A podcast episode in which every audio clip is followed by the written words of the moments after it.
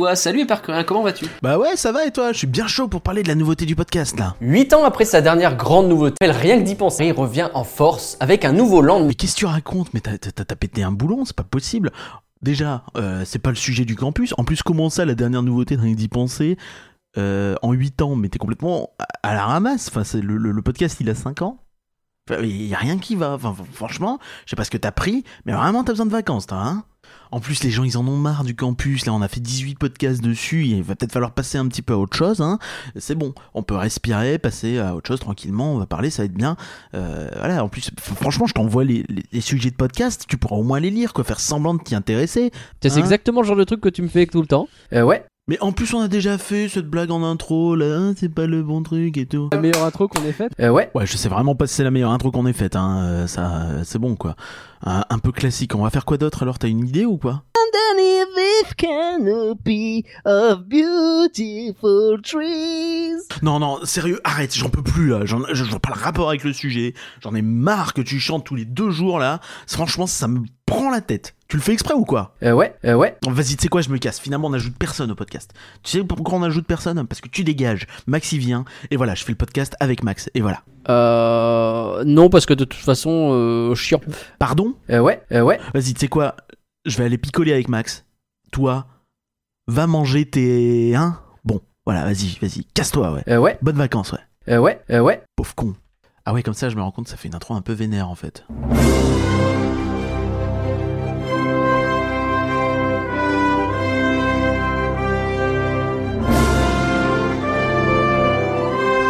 Rien que d'y penser, ça fait rêver.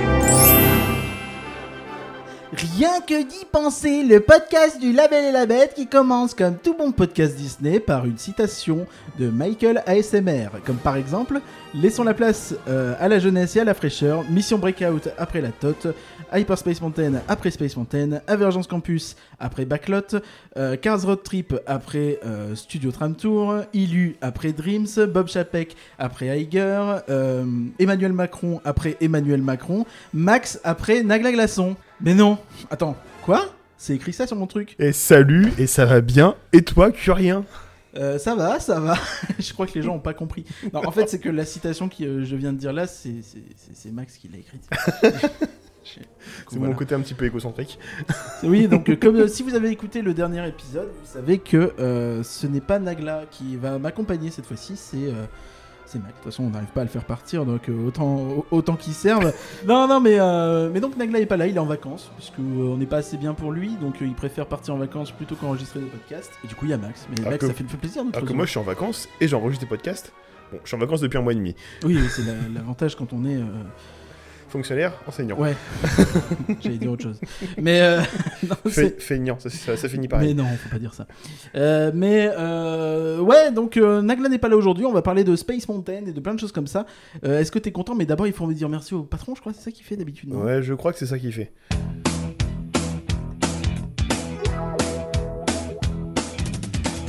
Euh, vous les patrons, vous nous soutenez et vous nous envoyez dans les étoiles. Ceux qui nous soutiennent sur patreon.edypenser.com. Euh, surtout parce qu'on parle de Space Mountain, donc les étoiles, ça, ça a du sens. Et on va euh, vous chanter tellement on vous kiffe. Euh, quand tu es prêt Là, normalement, tu dois dire je suis pas encore prêt, puis après, il va le couper au montage. je suis pas encore prêt, mais il va le couper au montage. Mère, mère, merci. Merci, euh, mère, Marie. Mère, Merci Valérie et Valarette. Mère, mère, mère, merci. Merci, Greg. Mère, mère, Merci, Victor. mère, merci. Merci Canoir. Merci, merci, merci, merci, mère. Merci, mère, Pierre. Merci. Merci Damien. Merci Mère, Jérôme. Et merci. Merci. Miranda. Si. Et merci Max. Mère, mère, merci. Bah, il va se calmer. Euh... Mère, mère, merci. Bruce Springsteen là Oui, voilà. Ça ressemble. Je sais que c'était pas Springsteen, hein, c'était une blague. Donc, euh, l'objet de ce podcast, en fait, c'est euh, de copier euh, ce qu'a fait la file d'attente il y a pas longtemps. Ils ont fait un podcast sur les attractions qui changent. Ben, nous, on va faire un podcast sur l'évolution d'une attraction. C'est, pas la même chose, mais c'est un peu pareil. Et en plus, comme on est en train de boire et voilà, c'est un peu parc d'attractions et digestion parce que ben on a mangé beaucoup aussi. Et euh, quel rapport avec la boisson Vous me direz, bah, vous l'entendrez par vous-même. On mange, on a soif. Et puis on les connaît, la file d'attente, c'est des pochetrons. Euh... c'est mes copains. Anecdote vraie. un jour, je mets une photo sur Instagram d'une d'une Lindemans à la cerise devant la tote. Et là, j'ai un message de Le Parcu me disant Mais ils font de la Lindemans maintenant à ADP Bien sûr, Louis. Euh, Bon alors donc on va vous parler de Space Mountain, c'est cette attraction qu'on a décidé parce qu'on s'est dit que c'était l'occasion que Nagla soit pas là pour parler des experts Space Mountain sans qu'ils viennent euh, le défendre comme si c'était euh, quelqu'un de sa famille. Et ça dépend du bon côté de sa famille en plus. Euh, du coup, on va vous faire l'évolution de Space Mountain de la Californie à Hong Kong en passant par Paris et Tokyo. aussi parce que c'est important. Floride. Et puis la Floride, du coup, on En fait, partout sauf Shanghai.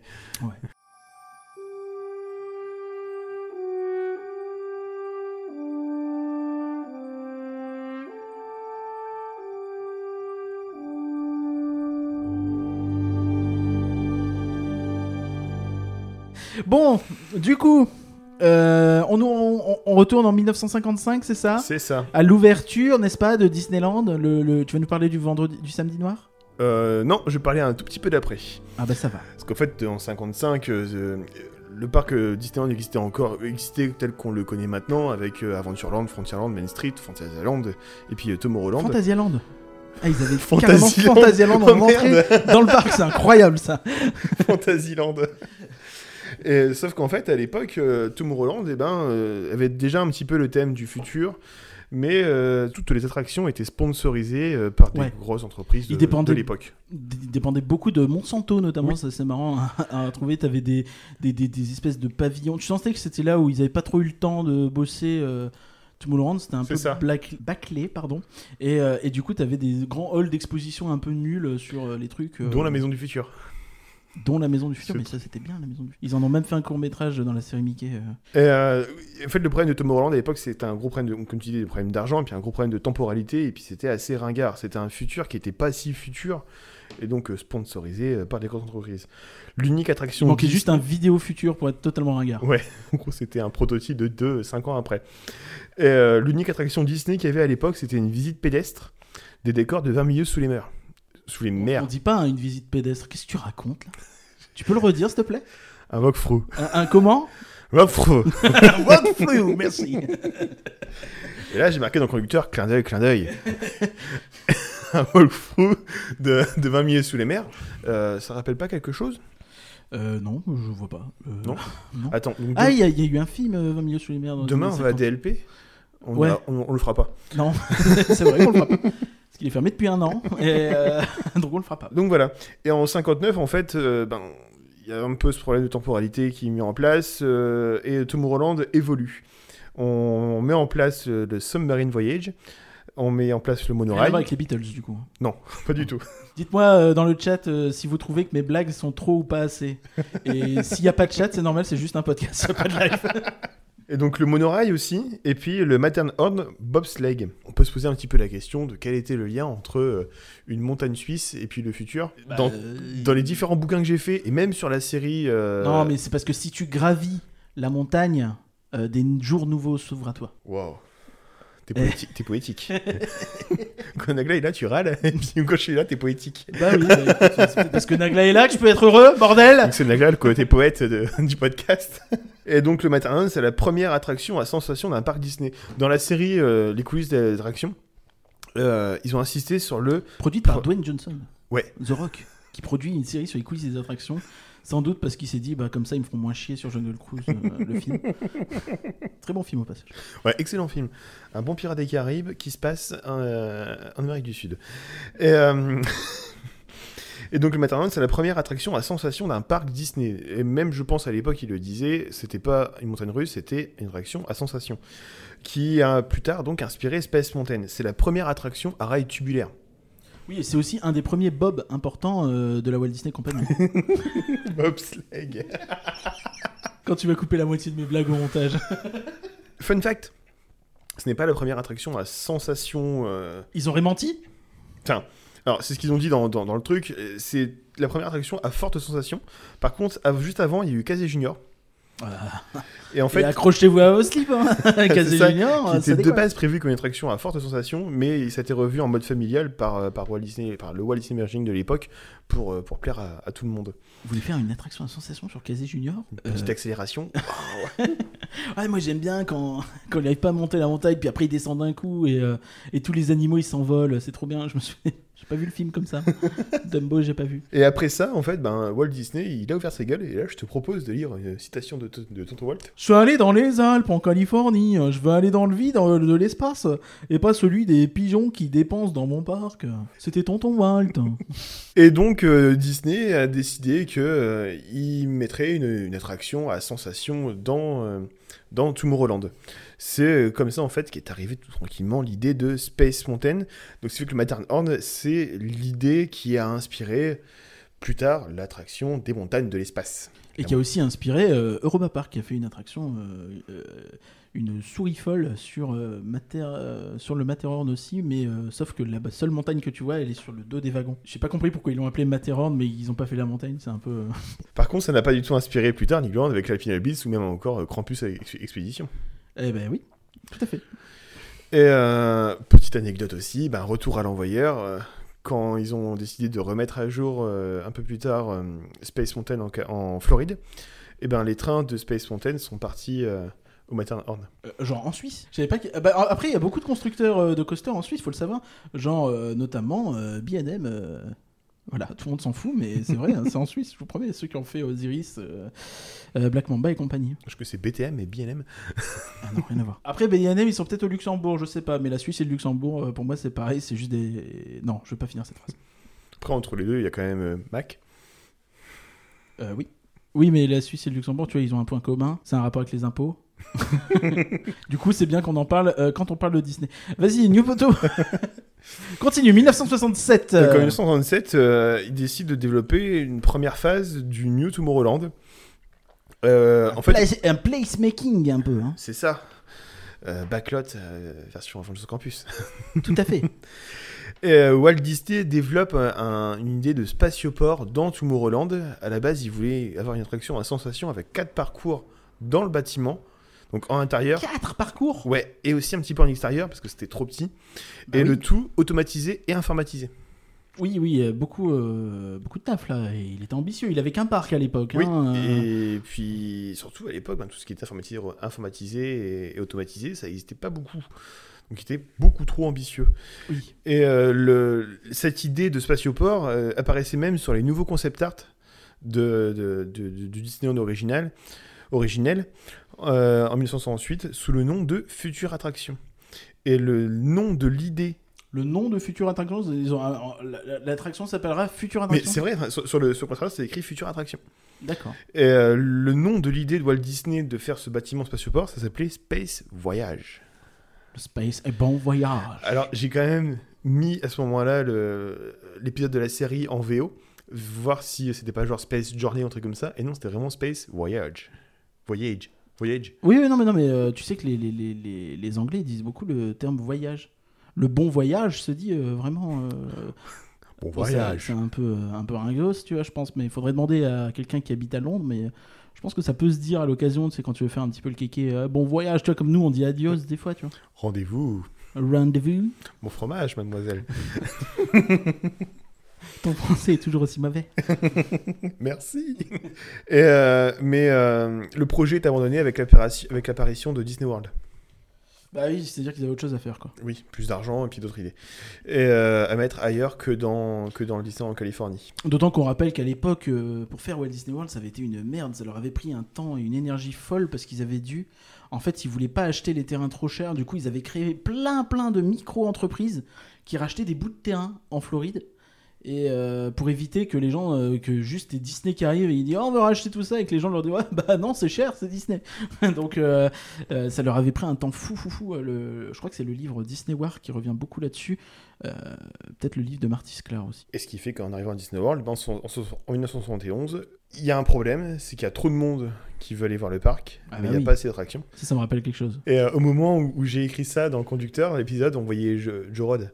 Et euh, je comprends pas pourquoi Joe Rod il a un trou sous clé au niveau des oreilles.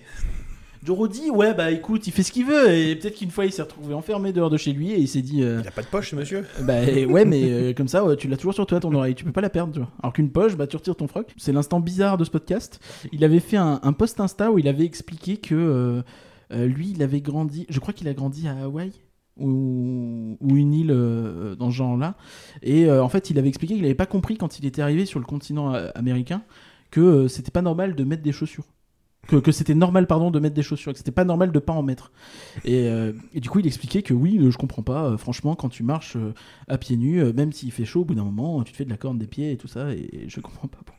Et donc, oui, il s'est dit que faire un statut Instagram là-dessus, c'était passionnant. Et toi, quand tu suis Jurodi, tu dis, ah, chaque message de Jurodi peut être une info importante et intéressante à noter pour tout fan Disney. Et après, t'as un truc sur, bah ouais, mais quand même, franchement, mettre des sandales, c'est pas ouf. Bon, ok, super, merci. Merci Joe. C'était l'instant pied. Voilà. Il y a peut-être euh, une partie de le- le- l'auditorat qui, qui est intéressée par qui ça. aime les pieds. Donc il y avait trop de monde passé l'attraction à Disney World, et ben l'idée de Space euh, Voyage revient sous le nom de Space Mountain. Et la montagne, parce que qu'est-ce qui ressemble de plus à une montagne dans tout ce qui est dit depuis le début du podcast? Le Matterhorn, Bien sûr. Donc le Space Mountain, il me semble que c'était conditionné quand même à pas mal de choses pour le faire, parce que comme tu disais, euh, dès euh, 1967, ils pensaient à, cette idée de faire un, un, coaster euh, très automatisé, totalement automatisé et informatisé surtout. Et, euh, c'est quelque chose qui, comme tu, tu l'as dit, c'est hyper compliqué pour l'époque. C'est- vraiment le futur absolu. Il faut se rendre compte, dans les années 70, l'informatique, c'est quand même vraiment pas ce que c'est aujourd'hui. Et notamment, en fait, pour pouvoir financer les attractions, à l'époque, ils comptaient beaucoup sur le sponsoring. On en parlait au début du podcast avec Monsanto, mais même les attractions plus, euh, euh, on va dire, classiques étaient très souvent sponsorisées. Même jusqu'en euh, les années 80-90, ça se faisait énormément. Aujourd'hui, ça a énormément ralenti là-dessus, ça se fait plus trop. Euh, mais, euh, mais tu vois, m- rien qu'au début de Disneyland Paris, tu avais beaucoup, beaucoup de sponsoring. Il me semble que Autopia, c'était Renault. Euh, Bah, It's le- a Small World, c'était France Télécom, je Le crois. Visa c'était Renault, euh, Small World, c'était France Télécom, il y avait Kodak pour, pour euh, Chérie, j'ai République, et puis je Captain crois Neo aussi, aussi. pour euh, Captain Neo. De toute façon, un- l'un des sponsoring les plus connus, même pour Disneyland Californie, c'est Pepsi pour It's a Small World en 64. Tout à fait. Du coup, ouais, enfin, c'était hyper important à l'époque le sponsoring, et euh, c'est dans le livre, je crois, de Marty Sklar. Je l'ai lu il y a un moment, donc je suis désolé, j'ai pas le- les détails précis, où ils expliquaient en fait qu'ils ont vraiment galéré à avoir des entretiens pour euh, pitcher euh, les attractions à, je crois que c'était IBM. Et ils en ont vraiment, vraiment chié pour avoir ça. Et, finalement, ils ont réussi à le gratter, hein, parce que IBM était, il me semble, bien sponsor de Space Mountain à l'ouverture. Comme tu dis, IBM, informatisation, euh, c'est vraiment ce qui, ce, qui va, ce qui va révolutionner un petit peu euh, Space Mountain. Ils vont, ils vont développer encore plus l'idée de block system, qui était déjà présent au final sur Matterhorn, parce que Matterhorn, il y avait plusieurs trains. Avant Matterhorn, c'était des rails plats. Ouais. Si on peut dire, Euh, des montagnes russes en bois, on lançait un train et en fait il fait que le train il revienne en gare pour euh, lancer le tour d'après. Il y a une histoire où, euh, de, de rail tubulaire après, c'est ça hein? Oui, et donc, euh, ça, donc le Matterhorn, c'est la première attraction à, à rail tubulaire. Et c'est aussi la première attraction avec des systèmes de frein où est-ce qu'en fait tu peux lancer plusieurs trains en même temps sur, euh, sur, euh, sur le ride. Les fameux systèmes de sections, en fait, on Oui. rappelle par exemple euh, un coaster encore aujourd'hui hein, euh, est divisé en, en sous-sections. Euh, vous avez euh, par exemple, je sais pas, euh, c'est pour ça qu'on parle dans euh, Big Thunder Mountain quand on parle par exemple de la montée où à la fin il y a l'explosion et la fumée, on appelle ça le lift C. Bah, c'est une section le lift C et chaque lift, donc chaque euh, chaîne. euh, Ou, euh, ou, zones de frein.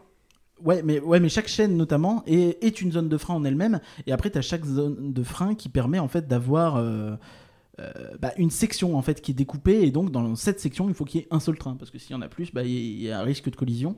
Et du coup, vous avez tout qui se coupe. Mais C'était euh, un peu le problème de BTM à l'époque où euh, en fait s'il y a un train qui a un train qui n'a pas encore fini de rentrer, qui n'a pas encore sorti de sa, sa zone, le train d'après reste bloqué et puis enchaînement et c'est toujours le problème de BTM. si vous avez une panne par jour sur BTM ou pas loin, euh, c'est probablement pour ça. euh. Si vous voulez un truc encore plus parlant et que vous avez un jeu type Planet Coaster ou Roller, ou Roller Coaster Tycoon, lancez deux trains en même temps, puis vous allez, on est, ils vont se faire des bisous, c'est qu'il y a un- un- une raison. Mais oui, c'est ça. Et, et, et- et c'est des problèmes qui sont accentués notamment par la chaleur qui fait que les trains vont un peu plus vite. Et du coup, euh, il faut que les Le cast members soient extrêmement. ra- Ouais, le poids aussi. Et les, les cast members doivent être extrêmement rapides à l'embarquement pour euh, justement qu'il n'y ait pas de- d'intrusion qui déclenche tous les systèmes de sécurité. Et après, c'est la merde. Donc voilà, le- il y a un développement de l'idée de, de block system qui est, qui est mis en place, de tout informatisé. Euh, parce que c'est la clé numéro un des parcs Disney, c'est la sécurité. C'est pas vraiment la sécurité, parce que s'ils pouvaient, ils, pou- ils enverraient qu'un train à la fois. Et là, t'aurais une sécurité encore mieux. Ouais. Mais euh, bon. Mais un débit à chier. voilà, donc c'est peut-être une clé aussi, le débit. Donc ce système de block system, ça permet d'accueillir hein, ben, quand même plus de, plus de trains aussi, plus de monde. Et surtout, la grande euh, originalité par rapport au Magic Kingdom, par rapport à, par rapport à, à la Californie, c'est qu'en Calif... par rapport à ce qui avait été imaginé en Californie, en Californie, il avait été imaginé 4 circuits. Au final, Magic Kingdom, ils ont réussi à en faire deux. C'est déjà pas mal, hein. deux circuits qui sont plus longs que ce qui était imaginé, et en miroir. Donc en gros, euh, ça fait un petit coup, un petit, une petite réduction de coût au niveau de la création. Donc tu Oui. fais circuit plus long, en miroir, tu lances plus de trains, donc plus de monde.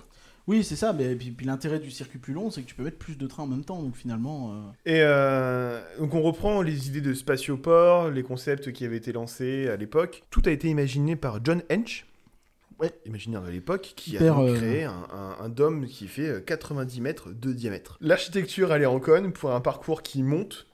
Donc en fait, tu as une montée qui est en Oh, je l'ai trouvée plutôt intelligente, moi, cette architecture. Le parcours, il est en cône, ça monte, et après ça redescend en spirale avec euh, un concept qui est plutôt original euh, sur Terre, c'est le concept de la gravité.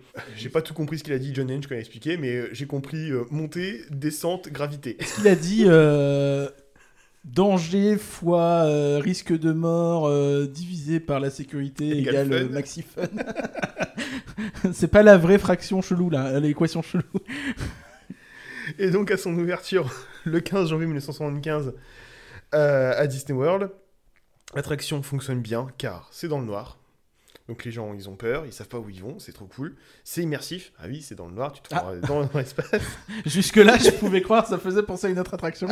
Finalement. oh là là, il est méchant. il y a une perte des repères. En fait, c'est un voyage dans l'espace. Et donc, le succès de l'attraction pousse euh, à en construire euh, une nouvelle version. Non, De- le, ouais, le succès de, de- de Space Mountain à l'ouverture, il est, il est fou. hein. Et ça pousse même donc euh, Walt Disney Imagineering de l'époque à, à en faire euh, une version euh, en Californie. Ouais, ils se sont dit, bah, on est obligé de le mettre là-bas, sinon on va se faire taper dessus, quoi. Et t'avais beaucoup ça à l'époque où euh, c'est un peu la. Je fais une petite tangente. T'avais eu la même chose sur Pirates où il s'est dit, on va faire. euh, pour euh, Walt Disney World, on va pas faire Pirates des Caraïbes, qui venait d'ouvrir quelques années avant. On va faire Western River Expedition, donc Mhm. qui était un peu le même concept, un dark ride aquatique, mais sur les cowboys. Donc euh, à Frontierland et euh, finalement en fait les gens ont dit bah, ouais mais wesh en Californie ils ont Pirates des Caraïbes. Pourquoi nous on n'a pas Pirates des Caraïbes? Du coup ils ont fait Pirates des Caraïbes en Floride qui en plus est une version vraiment pas terrible. Donc là, en fait, si on veut faire un podcast sur Pirates des Caraïbes, t'as déjà niqué une anecdote. Bah écoute euh, faudra bosser mieux Et donc, l'attraction en Californie ouvre le 27 mai 1977. Petite euh, fun fact euh, très rigolote, euh, elle a été inaugurée par des hommes envoyés, par les premiers hommes envoyés dans l'espace avec le programme Mercury. Aucun Ah. rapport avec Freddy. c'était pas euh, et rien, rien à voir avec le, le chien là comment il s'appelait le chien? Euh, Laika.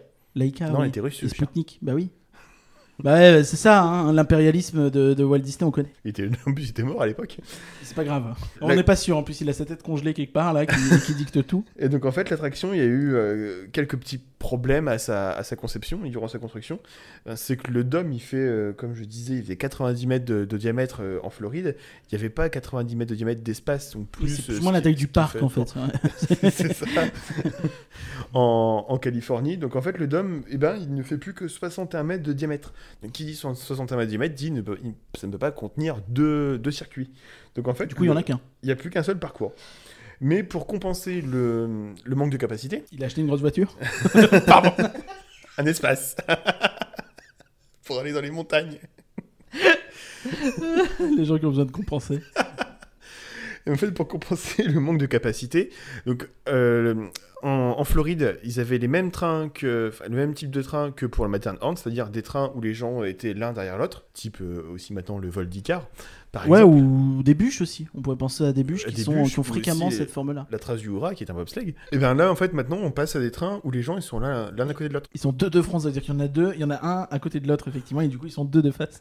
Non, vous avez pas vu, mais s'il y avait une version vidéo du podcast, ça serait incroyable. J'ai dit, ils sont deux de front, il a bloqué. J'ai- cru que je lui avais dit, mais t'as trois fronts. Et il m'a dit, mais vas-y. Et c'est mon complexe à moi. D'où tu le partages en podcast? Je sais que je suis chauve, mais bon.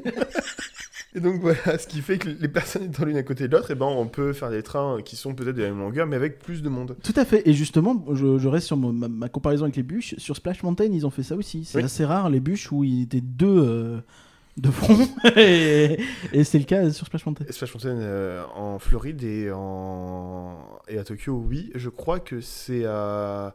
en Californie, ou c'est soit la Californie, soit la Floride. Il y en a un qui est en fait en. en- C'est pas en- Paris en tout cas. ouais. En, en file indienne, et puis qui est donc. ah ok euh, d'accord, je savais pas que le, même truc euh, du coup là-bas. Euh, ouais, c'est marrant. fait- Oui, c'est possible. Non mais t'as raison, c'est vrai qu'il y en a un où, euh, où c'est en file indienne.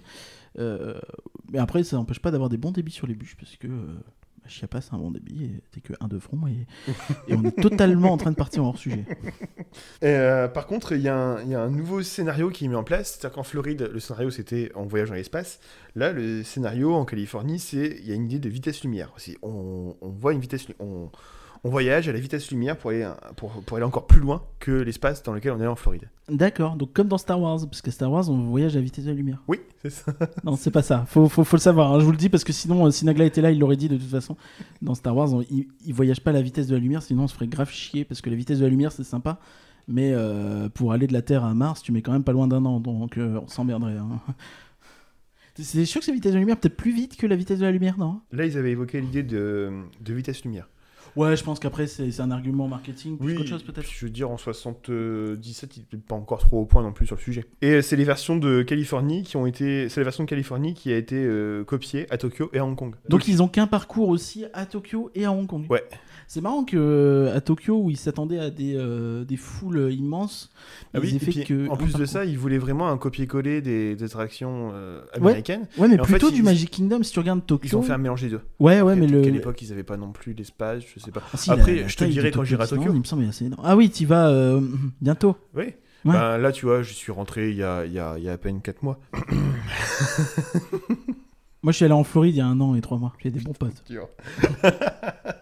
Après toutes ces versions, eh ben, il y a euh, l'arrivée de la best version ever, puis de la worst version ever de Space Mountain. Je oui parle de Space Mountain de la Terre à la Lune.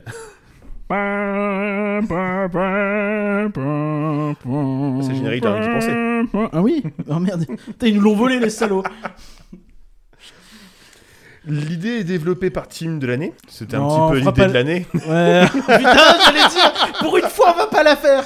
Pour une fois, le mec, le mec, à chaque fois qu'il a son nom cité par un Français, il y a une blague. T'imagines, ça, ça fait combien d'années Mais tu sais que quand, Qui- quand, quand il est venu à la conférence le 12 avril, c'était vraiment l'invité de l'année. hein. Putain, le pauvre. Et elle a été supervisée par euh, Tony Baxter. Le team par, de, le, team de l'année, donc, qui avait, euh, lui, euh, carrément, en fait, il était responsable de Discoveryland et Tony Baxter qui était responsable du parc. Du Donc, parc complet, oui. Donc, ouais, ouais, c'était assez logique, en fait, c'était dans la continuité. C'est surtout qu'il finissait, en fait, Discoveryland, puisque Space Mountain était prévu du début. Tu vas en parler. ça. Oui, bien sûr, tout à fait. bah J'ai bien préparé ça. On va remettre un petit peu dans le contexte. hein. Le, le parc français, européen, même si on peut dire, c'est l'idée inverse du Japon. Au Japon, ils voulaient un parc américain au Japon. En France, on voulait un parc euh, à consonance américaine, mais totalement européen. Ouais, c'est ça, et, et- et dans plusieurs euh, optiques aussi, c'est-à-dire qu'au Japon, il y avait cette idée de, on l'a évoqué, de copier vraiment les parcs euh, américains, mais, mais copier de façon très très euh, fidèle, parce qu'ils avaient peur en fait, parce que le Japon à l'époque c'était un peu considéré comme la Chine l'était il y a encore 10-15 ans, moins aujourd'hui, donc c'est-à-dire un, pays où euh, ça fait de, la- contrefaçon pas chère, et puis on s'en fout un peu, ils, sont, ils se contentent de ce que tu leur files. Et c'était l'image qu'ils avaient à cette époque-là, hein, je dis pas. Voilà. La Et- référence dans, dans Retour vers le futur 3, je comprends pourquoi ça marche pas. C'est écrit Made in Japan. Oui, c'est drôle. Ah, Qu'est-ce que c'est drôle. Ah oui, oui, c'est vrai, le Made in Japan, on sait que c'est de la merde, euh, bien sûr. Et euh... comme quoi mais dis marrant. donc, Doc, les meilleurs trucs sont créés au Japon. Tout à fait. Mais, euh, mais, mais ouais, du coup, de me- un peu pour ça, ils avaient demandé donc des copies vraiment du truc et pas un, parc. Enfin, il a des différences Tokyo Disneyland, mais c'est pas non plus Je une. te le dirai. Oui. Oui. Le déni, c'est bien. Euh, il a des différences, mais, mais dans l'idée, c'est vraiment une grande copie What Magic Kingdom avec des aspects de Disneyland. Et alors, quand. Et aussi, euh, il y a cet aspect où ils se sont fait flouer euh, la Walt Disney Company quand ils lancent leur parc au Japon. Eux, ils osent pas trop, ils ont peur. C'est l'époque où, en plus, où t'as pas de chef vraiment affirmé qui ose vraiment porter des projets. À l'époque, ils sont très dans le mais qu'est-ce qu'aurait fait Walt? Puis Euh, en 83, enfin, euh, période de fin 70, début 80, c'était pas le, le beau-fils de Walt Disney, celui qui était un peu posé là par hasard? C'est un peu cette époque-là, effectivement. Tu as eu plusieurs PDG qui se sont enchaînés pas très longtemps. Et euh, ouais, tu vois, ils étaient vraiment dans le mais qu'est-ce qu'aurait fait Walt et tout ça? C'est pour ça que si tu regardes les films des, des années 70, je dis pas que rien n'est bon, mais c'est c'est pas très euh, ambitieux, inspiré. C'est un peu. euh, T'as dû me dire fin 70, début 80. Parce que début 70, c'est encore les films pensés par Disney. Et vers la fin, ça commençait à, à- à varier. Et par contre, c'est les films des années 80, de toute façon, de, Ah bah de tu sens Barry que jusqu'à. jusqu'à euh, De toute façon, c'est simple. Si vous voulez voir euh, quel film Disney a fait, s'il y a un chat gentil dedans, c'est pas Walt Disney, il aimait pas les chats. Euh, non, mais c'est vrai en plus. Euh, et, et du coup, ouais. Donc, un peu dans cette optique-là, ils, ils osaient pas trop faire des trucs. Du coup, quand t'as euh, Oriental Land Company qui ont dit Bah écoutez, nous, on paye tout, on vous file des droits, vous récupérez pas grand-chose, mais vous investissez pas grand-chose, juste vous touchez du fric. Ils ont dit Bah banco. Et puis euh, quelques années après, quand Eisner arrive euh, euh, chez Disney, qui devient le PDG pour un peu sauver le truc, sauver les meubles parce que la Disney était à deux doigts de se faire racheter. Et euh, Roy, euh, le neveu de, Walt, euh, n'a pas laissé faire ça. Il a fait venir Michael Eisner et Frank Wells, merci, j'avais plus son nom. Et, et donc, pour essayer un petit peu de, revivifier la Walt Disney Company pour éviter qu'elle se fasse racheter notamment. Et donc, à partir de ce moment-là, en fait, ils ont eu l'idée de faire le parc français un peu à l'inverse du, du parc japonais, en se disant, bah, nous, c'est nous, on y va, on met plein de fric. Bon, finalement, ils ont trouvé plein de cofinanceurs qui leur ont permis de ne pas mettre tant que ça. hein. Et euh, l'État, les banques. et euh, ils, euh, ils- ils vont en fait vouloir vraiment faire quelque chose de différent, de nouveau et d'ambitieux, parce qu'ils ont vu le carton que fait le parc au Japon et ils ont la haine de toucher finalement pas grand chose dessus. Donc ils se sont dit, euh, ok, faut pas qu'on fasse la même chose à Paris, faut qu'on y aille. Et puis à l'étranger, les gens, ils en veulent dans nos parcs. Il y en aura qu'un en Europe. L'Europe, c'est grand, il y a 300 millions de personnes. Euh, ça va être génial. Puis il y avait le problème aussi où euh, les Européens avaient quand même vachement peur de cette américanisation. Les Français surtout, ouais, on parlait beaucoup de bah, l'expression du Tchernobyl culturel, c'est un peu un, un lieu commun, mais euh, c'est vraiment ce côté euh, l'impérialisme américain Ah, qui élitiste. nous a... euh, Les élites euh, françaises Ouais, européennes surtout. Que Surtout les élites, mais, mais de fait, les élites... dans le super bouquin de Rofa, on remarque en fait les, les Français sont contents d'avoir un parc. Pour eux, c'est pas un parc Disney, c'est plutôt un parc d'attractions à thème en France. Tout à fait. plus. Mais, et, et puis même, il y a beaucoup de gens qui étaient contents que, que Disney arrive en France. D'ailleurs, Disney a aussi capitalisé dessus. hein. Euh, C'est con, mais euh, la, la chanson Euro Disneyland, Le rêve est là chez nous. Ça- Non mais c'est marrant, mais tu vois, enfin, il y a un côté un peu euh, le ça y est, Disney ose euh, daigne venir nous voir et, et nous contenter. Mais mais mais du coup c'est- marrant et et donc ouais ouais quand ils ils avaient effectivement peur de ça, de, des élites notamment, parce que le problème des élites, c'est que bah, ils prennent beaucoup de place dans les médias, euh, les politiques, euh, les médias. C'est un peu chiant, ça prend de la place, et puis à, à force, ça peut changer aussi les opinions des gens. Dans le bouquin de Rofa, il remarque quand même que c'est pas les politiques les plus chiants. Après, c'est c'est les politiques euh, d'opposition qui sont chiants. Mais en fait, au final, il y a tellement eu de gouvernements différents euh, Ah, bah, durant, la, la France. hein. durant la création d'Euro Disneyland que les oppositions, elles étaient plus tellement opposées à chaque fois qu'il y a eu un changement de gouvernement. Ou à l'inverse. Ou des changements d'assemblée, oui. Compliqué. C'est- Et du coup, ouais. On euh, peut dire qu'il y avait une cohabitation américaine-européenne. un peu. Oui, on peut dire ça. Mais du coup, ouais, effectivement, ils avaient cette volonté vraiment de, comme tu dis, de d'ancrer en fait le parc dans euh, la culture européenne, quoi, pour montrer que euh, bah, c'est de l'impérialisme, mais il est caché, parce que il y a des belles colonnades. c'est un peu ça. Ah, mais non, c'est pas de l'impérialisme. Regardez, il y a le bel bois de Mans. Donc, euh, on arrive au final sur un, un nouveau parc Disney qui, qui n'est pas du tout américain, mais qui est vraiment pensé par rapport à la culture européenne.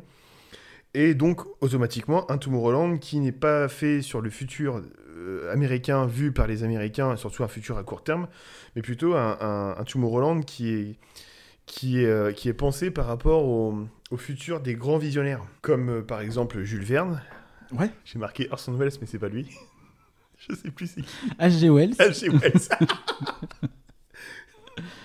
J'avais Frank Wells, mais c'était pas lui non plus.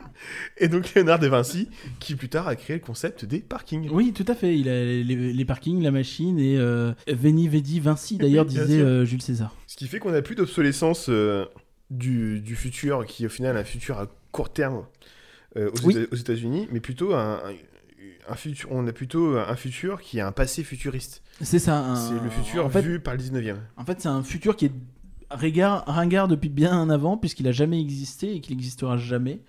Donc c'est un peu le, la technique pour éviter ça, ouais. Et, et finalement, en fait, je trouve que c'est un peu le. Ce qui, ce, qui un- ce qui peut être amusant avec ça, c'est que on est presque plus sur du fantastique que de la science-fiction. Tu sais, si on parlait en genre euh, littéraire ou quoi, je trouve qu'on est un peu entre les deux. On est moins dans, le, dans la science-fiction. Et euh, d'ailleurs, c'est aussi appuyé par Star Wars, hein, qui est souvent considéré comme étant pas vraiment de la science-fiction, plutôt de la space fantasy. Et euh, Star Wars, donc le visionnaire, c'est là, c'est. George Lucas.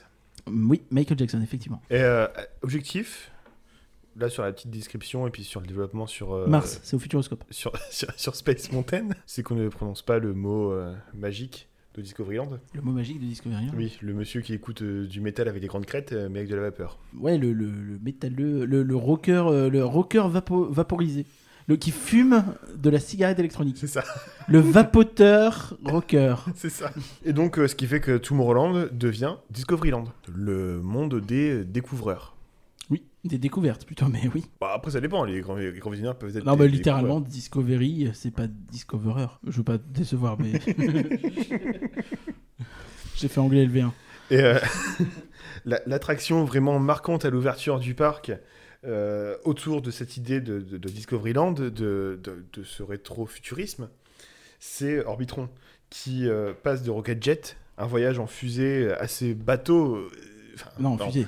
un voyage en fusée assez banal avec des trucs blancs où est-ce que on te fait croire que tu voyages dans l'espace en tournant en rond à euh, un planétarium euh, vu par De Vinci avec euh, des néons qui donne un truc beaucoup plus vivant et beaucoup plus euh, Avec euh, des navettes pour te faire croire que tu vas dans l'espace. Ouais. Si tu tournes en haut finalement. et ces différents espaces sont représentés par les étoiles qui forment chacune un, un signe astrologique. Ouais, il y a des histoires aussi de planètes qui tournent dans un sens et dans un autre. Mais pour- ça on comprend pas vraiment. On, on comprend pas vraiment. C'est pas si. À l'arrêt ça pas la, tourne dans un la sens. petite ceinture d'astéroïdes que tu vois sur le pilier qui elle aussi tourne.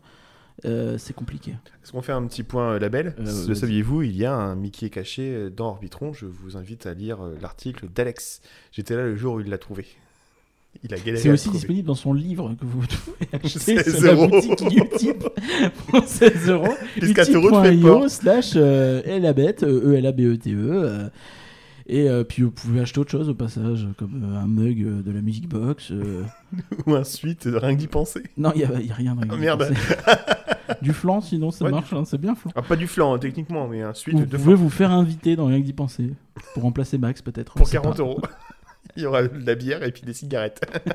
et euh, ce qui fait que on demande à la team de l'année pour euh, de- de- ce qui crée un Space Mountain. On lui dit juste, tu nous fais un Space Mountain.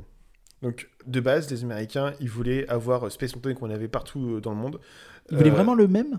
bah, En fait, ils voulaient un Space Mountain, un truc un peu plus propre par rapport à, par rapport aux Landes. Ouais. mais ils voulaient pas s'emmerder à avoir un truc plus développé. De l'année, ils se disent c'est une mauvaise idée et ils forcent pour faire autre chose. Et c'est là qu'en fait arrive la deuxième phase de développement de Discoveryland qui existait déjà au final un petit peu dans les concept art avec euh, un premier concept, Discovery Mountain. Discovery Mountain. C'était un volcan imposant au centre du land, inspiré de Vulcania, aucun lien avec le parc.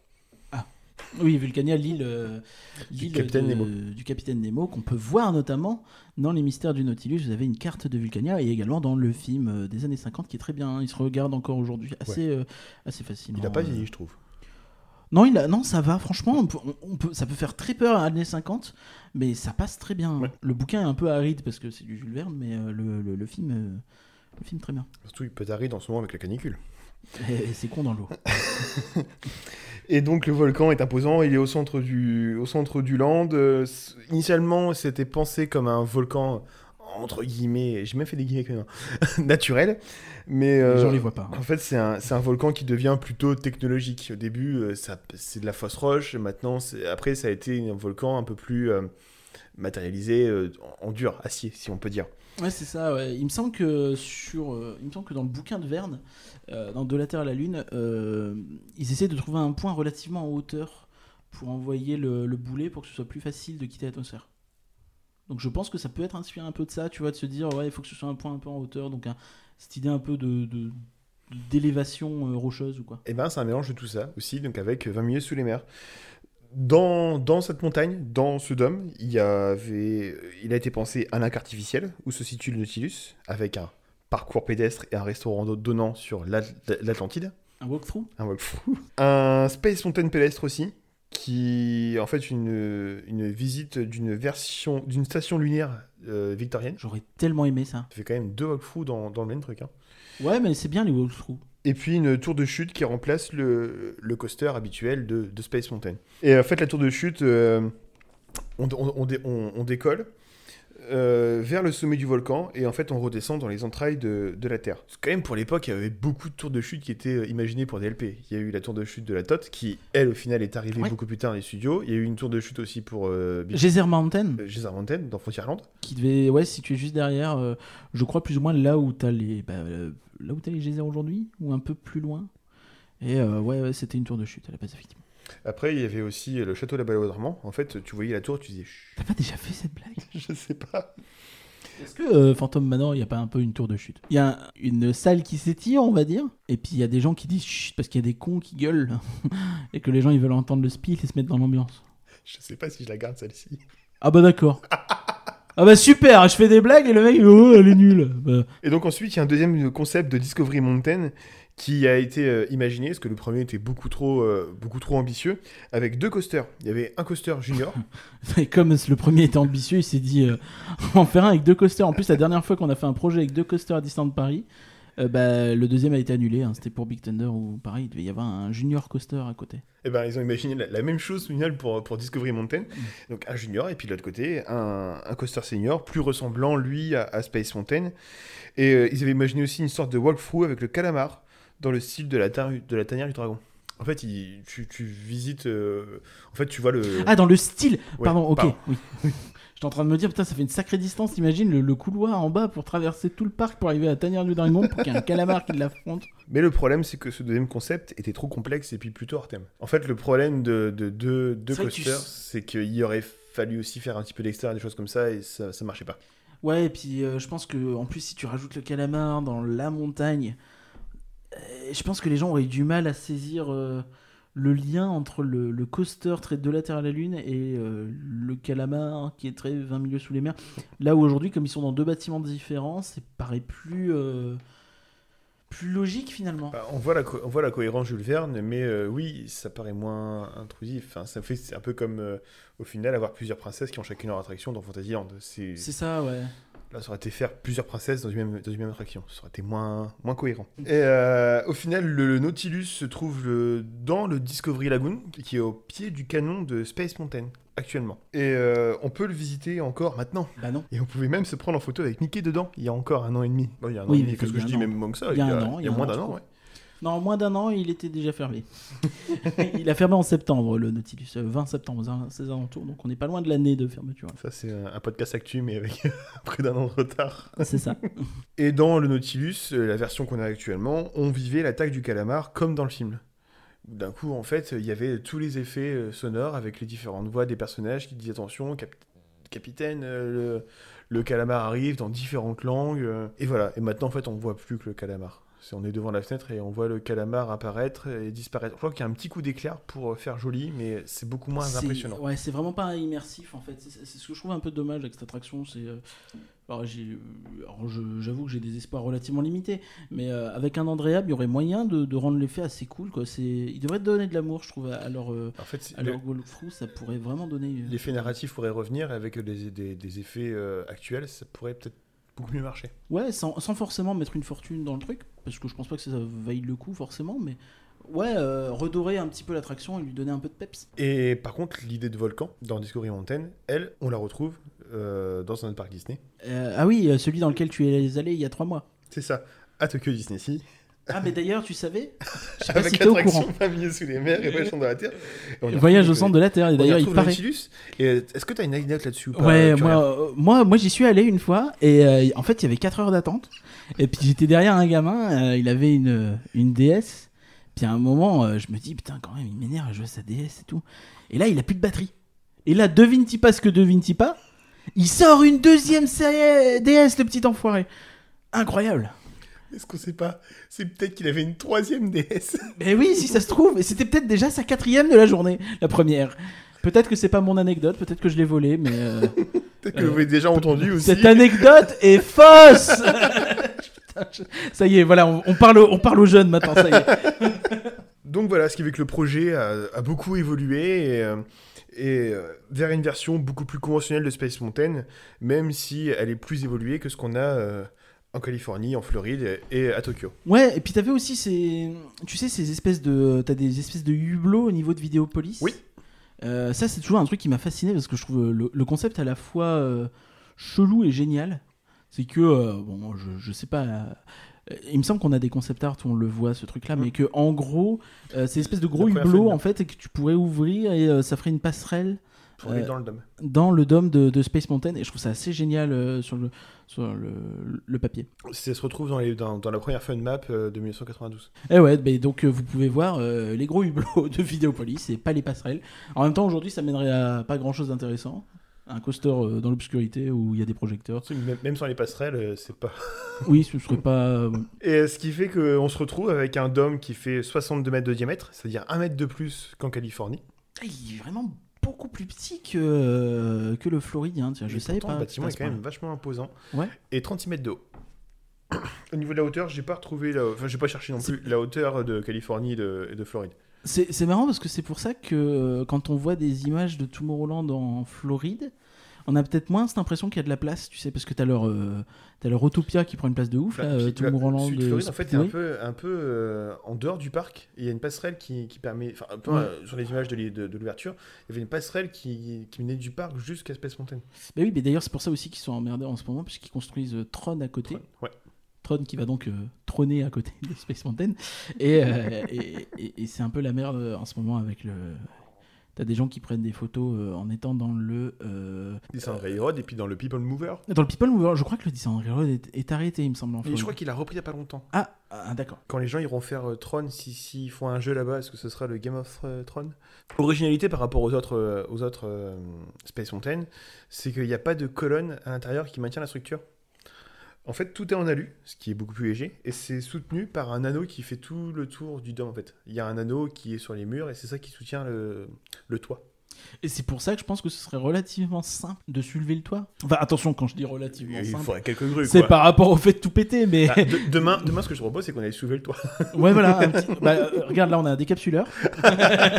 on y va, on tente et on voit ce qui se passe. Et l'attraction a été euh, pensée par. Euh, Vekoma, mais construite surtout, pensée, je sais pas, pensée. euh, Oui, oui, je sais pas, pensée, si, je sais construite. pas s'ils ont fait le, le layout. Je crois que c'est plutôt Disney qui fait les layouts. Mais oui, c'est Vekoma effectivement qui fait des, le coaster. Et contrairement à euh, Rock'n'Roller Coaster par exemple, euh, on est là sur un coaster custom. C'est-à-dire qu'il n'a pas de copie ailleurs. Euh, il est, euh, c'est un modèle unique. Euh, là où par exemple euh, Rock'n'Roller Coaster, tu retrouves le modèle identique, bah, déjà en Floride et euh, aussi euh, à euh, Walibi Holland. À Walibi Holland, euh, Express 13, je crois qu'il a une différence, c'est qu'il a pas le. euh, il a qu'un quai. Tu sais, alors que nous, on a le quai de débarquement et le quai d'embarquement. Je crois que là-bas, il y a qu'un quai. Mais, euh, oui, du coup, euh, c'est un coaster unique, comme souvent il est chez Disney, d'ailleurs. Le Rock'n'Roller est, je pense, plutôt l'excep- l'exception. C'est-à-dire que souvent, en fait, quand vous avez un parc qui va euh, chez un constructeur de coaster, il se dit est-ce que je euh, choisis de faire mon coaster à moi ou est-ce que je vais dans le catalogue? Et je dis bah celui-là, il, il plutôt bien, on va le thématiser euh, à notre façon, mais on prend celui-là. Alors, on a quand même deux coasters en France en plus qui ne sont pas uniques. Oui, tout à fait. Indiana on a Jones, Indiana qui Jones, a le même euh, à Tokyo. Euh, en Et plus, surtout en qui plus est, soft, euh, mais qui est surtout un truc fort. qui est, il me semble, un truc forain. Ouais, tout à fait. euh, Indiana Jones, c'est ça qui est assez drôle, c'est que Et Crush Coaster. Et euh, Crush Coaster, ouais, tout à fait. Pareil, c'est un truc forain. Ouais, et euh, si Crush Coaster, la seule différence, c'est qu'ils ont rajouté la partie Dark Ride en plus.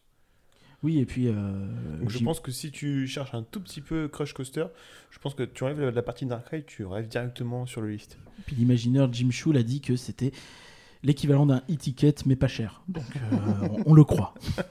Et donc euh, fini le blanc futuriste américain, là on arrive sur des couleurs plutôt cuivrées et, et en bronze, euh, comme dans toutes les idées du 19e siècle Avec des rockers qui vapotent. qui vapotent, et surtout dans les livres de, de Jules Verne. Ça fait très révolution industrielle, donc un peu ça fait très début pollution. Ouais, d'ailleurs, c'est, tu vois, c'est un truc. Euh, je sais pas ce que t'en penses, mais euh, t'es allé à Rookburg, donc à Fantasyland. Ouais. Tu vois, je trouve qu'il y a un truc qui pourrait manquer à Discoveryland, c'est que c'est très propre. Après, c'est, la vision du truc, tu vois, qui est vraiment, un, pour le coup, un futur idéal. Tu vois, là où si tu compares à Rookburg à Fantasyland, c'est un futur eh, c'est pas vraiment idéal quoi. Enfin, C'est un ça sent la futur qui a existé quand même, un De- peu.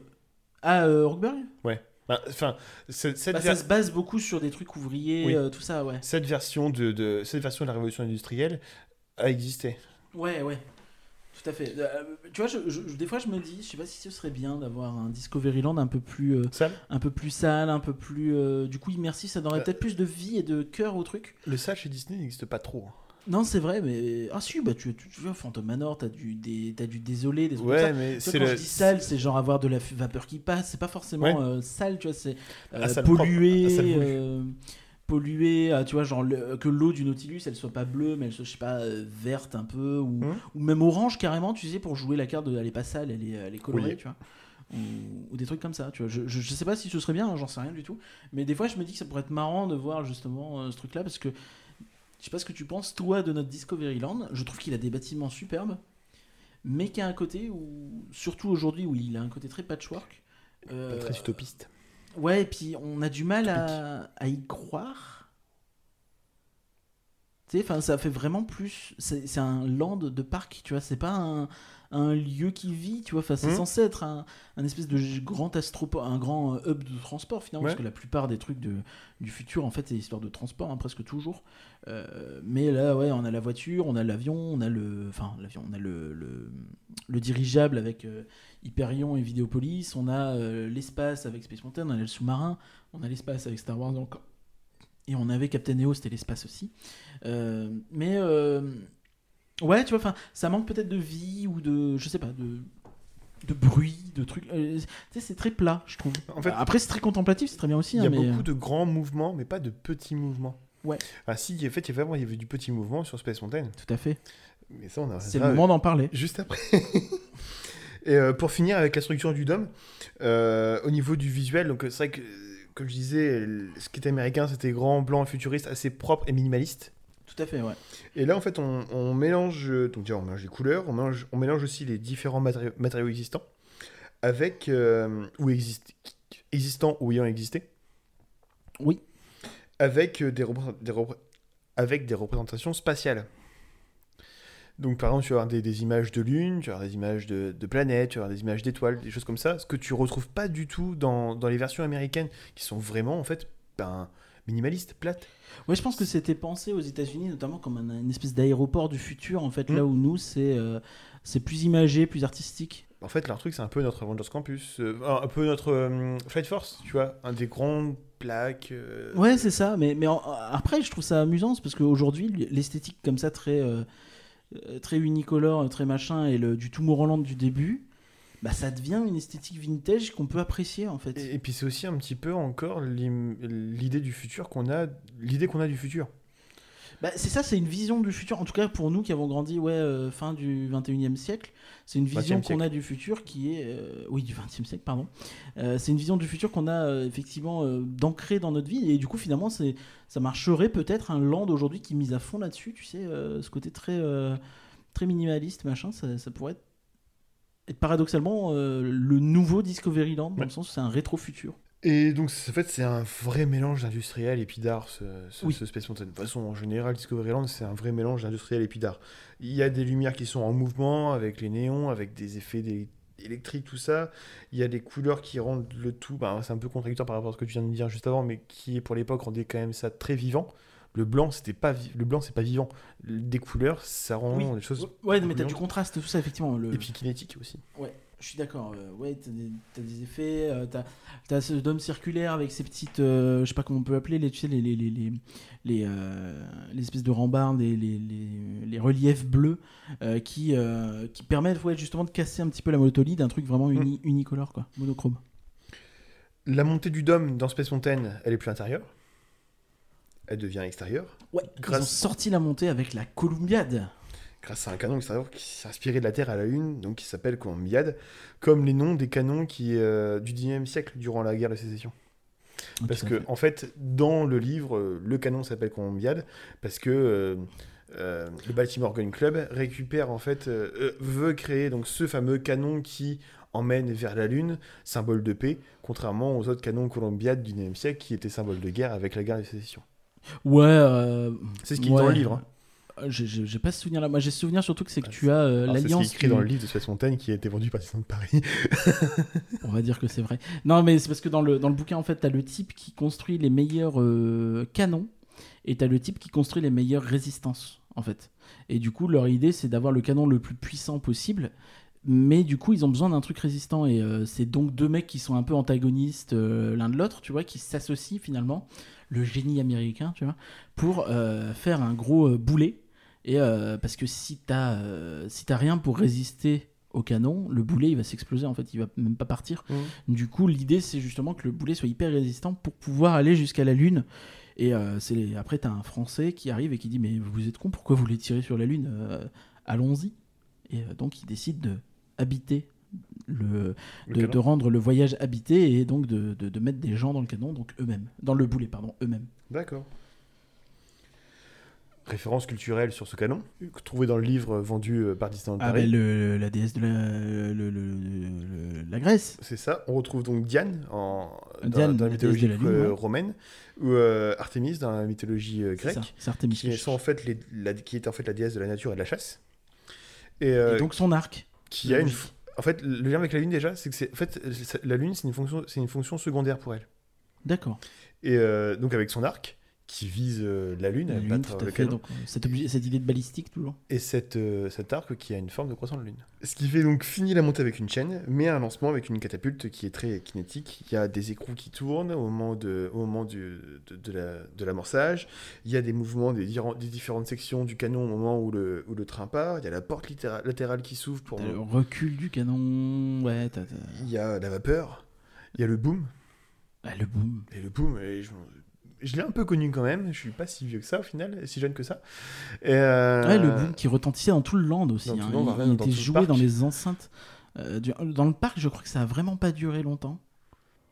Et euh, je me demande c'est pas un faux souvenir qu'on a tous, tu vois.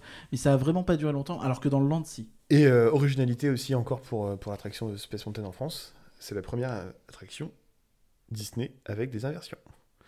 Ah oui, oui, oui, mais, mais c'est incroyable parce que là, ce que tu as dit, il me semble que c'est la première, un des premiers coasters lancés, peut-être même le premier. En tout cas, incliné, en tout cas dans un parc Disney, Oui. avec des inversions Oui. et avec un audio synchronisé dans le train et pas autour du train. Je crois que c'est la différence Ouais. avec Casey Junior. Et euh, on Euh, est sur. non, euh, Casey Junior est à l'intérieur aussi du train. Enfin, même la version française. Ouais, ouais, la euh, version française, euh, Casey Junior est le premier coaster avec de la musique intégrée. En fait, c'est le prototype. Mais je crois qu'elle est plus synchronisée dans Space. Il y a une histoire comme ça. Ah, je te raconte ça euh, Ah bah. juste après. Euh, L'attraction est totalement narrative. Avant, c'était aux États-Unis, c'était un voyage dans la Lune, donc très descriptif. Tu vois euh, un voyage dans l'espace, donc très, très descriptif. Tu vois, tu vois l'espace. Euh, maintenant, c'est très narratif. Tu sais que ton objectif, c'est aller sur la Lune. Mais on est dans une idée de voyage, on n'est pas dans une idée de mission, on n'est pas dans une idée de Non. reproduire ce qui se passe dans le C'est livre. ça. C'est vraiment genre les mecs qui ont fait le canon dans le livre, aujourd'hui ils ont créé un truc pour que tout le monde puisse y aller, c'est ça. Donc, il y a plusieurs actes euh, au sein de cette histoire qui se, en fait, qui se rapprochent euh, des, des zones de frein.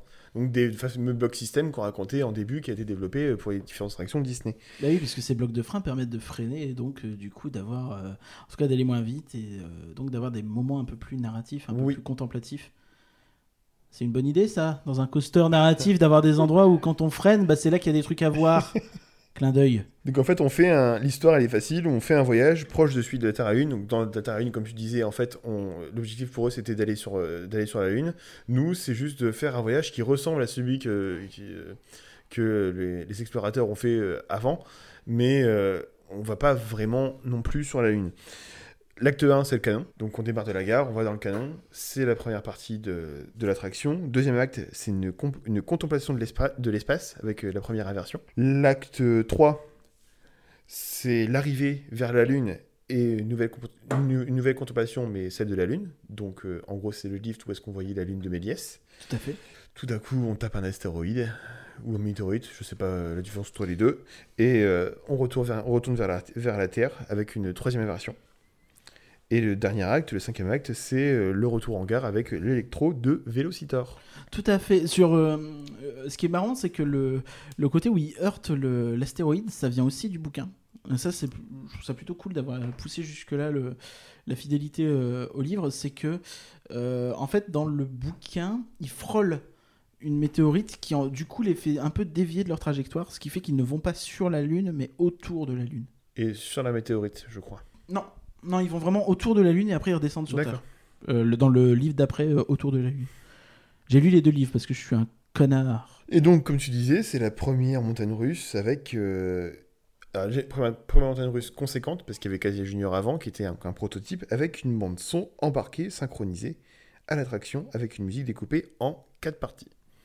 La première partie, c'est le canon, donc démarrage de la gare vers le canon.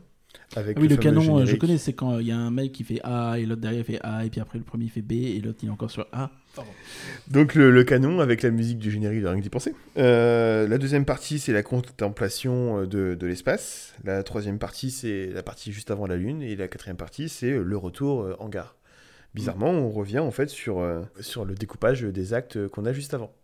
La fait. gare, la contemplation de l'espace, contemplation de la Lune, retour, euh, retour en gare avec euh, plutôt mouvementé. Là, il doit y avoir cinq parties, on n'en a que quatre parce que la- les deux dernières parties peuvent se synchroniser. Ouais. Au final, il n'y a, pas- y a pas de raison euh, d'avoir un audio vraiment précis pour retourner jusqu'à la gare. Non, même si dans les faits, en fait, c'est la fin de la partie 4 qui est une espèce de marche et du coup, euh, elle s'enchaîne bien quoi. Hein Donc, première audio synchronisé avec différentes sections. C'est-à-dire que si l'avantage, si le train était euh, trop, était trop en avance ou trop en retard, à la fin de la section, là ça se joue pas à grand chose sur le point de vue musical, sur le point de vue euh, du, parcours, sur le point de vue musical, c'est que juste à la fin de la section, il te rajoutait un tout petit effet euh, musical qui te permettait de faire la transition avec la partie juste après. En général, c'était une note tenue. La musique a été composée par Steve Branson, qui avait déjà composé des musiques de films de, de- pour des parcs Disney, je crois, et aussi un peu de science-fiction. En gros, tout ce qui était épique, aventure, tout ça, il connaissait le gars. Ça a été super Super de fatigant. science-fiction, tu veux dire, pas de saucisson. Parce que j'ai mis du temps à. La musique saucisson, c'est la musique allemande. C'était une création fatigante pour lui. C'était un mec, il n'aimait pas les coasters. Oui, et ça c'est marrant parce que tu le vois notamment dans le reportage euh, de la BBC, de la BBC sur euh, sur Space Mountain, j'ai plus le nom. Euh, Euh, euh, Sh- Shoot the Moon. Shoot the. Moon, ouais, ouais, c'est un truc comme ça, ouais. Euh, ou Shoot for the Moon, mais euh, ouais, ouais, c'est ça. Et, et c'est assez marrant, tu le vois, le pauvre, il est au bout de sa vie. Bon, le, le reportage est assez euh, romancé, hein, tu vois que ça, ça mytho un petit peu des trucs de temps en temps. Et donc c'était fatigant pour lui, parce que mais comme, disait- comme je disais tout à l'heure, il n'était pas du tout habitué au coaster, ça, le, ça, ça l'ennuyait pas. Alors déjà, il, il- c'est quand même volontaire de sa part, c'est que le mec a, po- a postulé, a envoyé des maquettes pour faire ça, et on l'a pas appelé pour lui faire le truc, et puis il a dit oui, c'est- il a quand même vu le truc, donc il savait pertinemment que je pense qu'il allait faire un- une montagne russe. Il est allé deux fois à Disney, où il a enchaîné, à Disney à Paris, où il a enchaîné les, les tours, euh, pour pouvoir... euh, pour pouvoir euh, composer la musique, faire, il expliquait faire ça avec, avec un chronomètre, euh, savoir un peu combien de temps ça Ouais. durait tout ça. Il a composé aussi la musique à partir des, des, des, euh, des vidéos synthèses d'attractions qu'il avait créé Imagineering, des choses comme ça aussi. Après, il s'est rendu compte que, bah oui, mais selon, euh, selon le poids du train, euh, c'est pas exactement la même vitesse et des trucs comme ça. Et là, train, il a eu envie chaleur. de mourir. Euh, il y est retourné. c'est ça. Et il y a une, une inspiration européenne. Il y, a des, il y a des inspirations européennes là-dedans. Le compositeur l'a dit, je vais citer le livre, hein, Entretien avec un empire, volume 3, Disneyland Paris, par Jérémy Noyer, où euh, il dit qu'il y avait des inspirations de bussistes qu'on peut retrouver. La musique est assez euh, statique, plate, c'est assez planant. Surtout, je trouve, dans, dans, dans la musique de la fille d'attente qu'il a composée, euh, qu'on peut retrouver euh, dans Space Mountain Impression. C'est la, la musique de Space Mountain qu'on retrouve dans, dans- de Space Mountain de la Terre à la Lune qu'on retrouve dans les albums. C'est Space Mountain Impression. Je vous conseille, j'en ai fait une super version pour saxophone que j'ai enregistrée sur euh, mais c'est très plat. C'est très statique, t'as pas l'impression de bouger, c'est aérien, c'est léger. Et l'autre version, c'est, euh, il s'est aussi inspiré du compositeur euh, Gustav Holst, qui a composé Les Planètes. Et on les trouve où ces versions-là? Euh, Steve Brans, euh, euh, Space Mountain Impression, on retrouve sur les albums qui sont sortis début des années 2000, Ah, où tu tapes Space Mountain Impression sur, sur YouTube et puis tu trouveras, tu trouveras, la musique. Ok, bah, je pense que les gens iront écouter. Euh, je sais plus qui avait dit que la musique de Space Mountain de la Terre à la Lune ressemblait beaucoup à la musique de E.T. Alors c'est pas moi. Je crois que c'est Irving. Euh, et, et en réalité, si t'écoutes, c'est vrai qu'il y a certains euh, motifs. En fait, c'est un motif de John Williams. Moi je, moi, je trouve que ça ressemble beaucoup euh, à la musique de Star Wars et au thème de Yoda, par exemple. Ouais, ouais, ça, ça, se tient aussi. sont John Williams, Gustav Holst, Debussy. Enfin, en fait, tout est. Tout est lié finalement. La musique n'est qu'une grande histoire, tu veux me dire? Et euh, à l'époque, il y avait la possibilité de faire l'attraction de deux manières différentes. Finalement, Euh. c'était ça le vrai Da Vinci Code depuis le début. John Williams. Une sombre histoire de, de, de, de rocker qui vapote et, euh, et de musique. Donc on pouvait faire l'attraction de deux manières différentes. La première, c'était ben, l'attraction Space Mountain, tout court. Et la deuxième, c'était de faire un walkthrough. Ouais. Avec euh, la Ouais. stellaire. Alors, un walkthrough, euh, c'était plus un stand through. Ouais. C'est un point que- de vue. Ouais, c'est ça. C'était vraiment, tu pouvais monter. euh, je crois que c'était par là où il y a l'entrée euh, Fast Fast Pass. Pass. Et euh, ouais, t'arrivais en fait, effectivement un peu au-dessus de la file d'attente et tu voyais. Donc euh, en fait, le passage a été fermé avec la file, avec la file Fast Pass. Puis il a été fermé visuellement avec de la tôle. Les grilles, on a enlevé les grilles et on a mis des tôles à la place au moment du passage à Mission 2. Tout à fait. Mais donc ouais, tu pouvais voir le train et comme le train était un peu fluorescent et que c'était en lumière noire, t'avais un peu cette impression vaguement, enfin en tout cas c'était le but recherché, de, de, contempler les étoiles. Ce qui là aussi fait référence à Autour de la Lune, donc le deuxième bouquin de, euh, de Verne en fait, où euh, t'as beaucoup de gens qui ne savent pas en fait, parce que t'as as une grande teuf, tu sais, au moment où le canon, le boulet il part. Mais en fait, après, les gens, ils savent pas du tout ce qui se passe, si les mecs ont réussi, s'ils sont morts, euh, si... tu vois, personne ne sait en fait. Et du coup, ils vont voir les télescopes euh, et ils cherchent, ils cherchent, ils cherchent, les gens sont on fire. Et du coup, je pense que c'est peut-être inspiré de ça. En tout cas, c'est un, un joli clin d'œil, je trouve. Tu fais ton prof de français là. En vrai, euh, Mais oui, oui, je suis d'accord avec toi. ouais, je trouvais ça intéressant, moi. Attends, je- c'est pareil, quand le mec il dit euh, il y a un aspect de Debussy là-dedans, euh, le mec il a dit aussi ouais, enfin Debussy de loin, hein. je l'ai pas pensé Debussy. Et donc conclusion en fait par rapport à ce Discovery Mountain qui devient un Space Mountain de la Terre à la Lune, c'est clairement un mini land au sein du Grand Land. Je trouve ça ouais, génial comme concept. Ouais, ouais, c'est ça. bah, c'est pas mal les mini-lands. Mais quand ils sont dans un grand land, je trouve ça intéressant. Avec Ratatouille dans tout et deux, et deux réactions. Ouais. Attends, là il y a quand même euh, Toy Story Playland, Ratatouille, euh, Nemo, tout ça dans le Grand Land World of Pixar. Ah, il sait que c'est World of Pixar, faut plus dire tout le studio, excuse-moi. Je me flagelle les. Donne-moi ça. L'attraction a été récompensée, euh, a eu la récompense du- de la meilleure attraction au TEA, Ouais, THEA, le thème de Entertainment Association, en 96. la TEA, oui. Ah, ça. Et euh, ça a mené des grandes réhab euh, aux États-Unis. Ah bah oui, parce qu'ils se sont dit, oh là là, dis donc. Euh, et ils font des trucs bien, les Français. Bah Qu'est-ce ouais. qui leur arrive? En Plus pour, pour la petite histoire, il y a, il y a- il y a- ça c'est un truc. Je pense que c'est intéressant d'en parler là. Ils ont quand même eu l'idée de l'année. C'est intéressant d'en parler là, c'est que en fait, euh, on dit souvent que Space Mountain a sauvé Euro Disney. Euh, c'est pas tout à fait vrai parce que euh, si tu regardes en fait dans les chiffres et euh, dans, je crois que c'est dans le bouquin de Rofa, Sébastien Rofa de Disney et la France, qu'on peut voir quand en fait Disneyland Paris est devenu rentable en 94. Euh, finalement, quand ils ont baissé les prix avec l'arrivée de Philippe Bourguignon, tout ça en, tant que PDG. Et donc, c'est un petit peu erroné de dire que c'est Space Mountain qui a sauvé Disneyland Paris. Je pense que c'est une histoire qui euh, est belle et qui fait plaisir à tout le monde. Mais si tu es un petit peu objectif, c'est peut-être plus la baisse de prix, euh, la Mhm. refonte du marketing, euh, le changement de nom en Disneyland Paris, euh, et toutes ces choses-là qui ont mieux marché que. Après, Space Mountain a peut-être permis de pérenniser ce- cette remontée. Donc ça a amené des grandes réhabilitations, des grandes réhabilitations en, en- en Californie et puis en Floride. En 94, on fait une réhab de Tomorrowland en mode rétro-futuriste. Et en 96, on fait une réhab de Disneyland, de Tomorrowland en, Dis- en Dis- Disneyland en mode rétro-futuriste. Ah bah ils sont pas si cons ces Français. Ils ont pas de pétrole, mais ils ont des. Euh, ouais, non, attends. Euh, non, attends, suis en train de me souvenir de où ça vient cette expression-là, on va peut-être pas l'utiliser du coup. Et euh, en 96, le son embarqué arrive dans les trains de, de Californie avec une musique composée Du par. son musical ou du son d'avoine? Et vous pouvez mettre du son d'avoine dans les. J'ai- j'ai- Son d'avoine? C'est comme des flocons d'avoine un peu. Oh putain Putain, si j'ai Le pas compris du tout. Si, par contre, je la couperai vraiment parce que je l'ai pas compris du tout. bah, super. Donc le son embarqué arrive en 96 en Californie avec une composition du, du, du rock du rock'n'roller euh, américain Dick Dale qui, euh, Il qui, va rou- poter lui ou pas? Qui reprend, j'espère pas pour lui, qui reprend l'aquarium, un petit peu quand même, qui reprend l'aquarium du carnet des animaux dans un style rock'n'roll à la, à la guitare électrique. Cette version est totalement affreuse, c'est une honte. c'est une totale honte. L'inspiration européenne là-dedans, c'est affreux. D'accord. Et en 98, euh, On était champion du monde. Oui, on est champion du monde, et pour eux, en fait, là, c'est vraiment la grande refonte du Tomorrowland californien, euh, dans un style vraiment européen, avec des couleurs cuivrées et dorées de partout, qui euh, sont très très critiquées par les fans euh, Disney américains. Oui, en fait, c'est un peu ce que disait la file d'attente, tu touches à quelque chose et puis les fans ils gueulent. Bah, c'est ça. Après, euh, j'ai pas vu de vidéo, de photos de, de leur Space Mountain de ces couleurs-là. Est-ce qu'ils Cela se trouver. Mais, euh, mais ouais, après, le, le concept me semble pas trop trop collé à du cuivré. Tu vois, c'est un peu mettre du. Un peu un, un côté Valérie Damido, tu vois, genre ils arrivent, ils mettent un sticker sur un style qui est quand même bien Ils sont identifié. chez le malin puis ils ont mis de la bombe.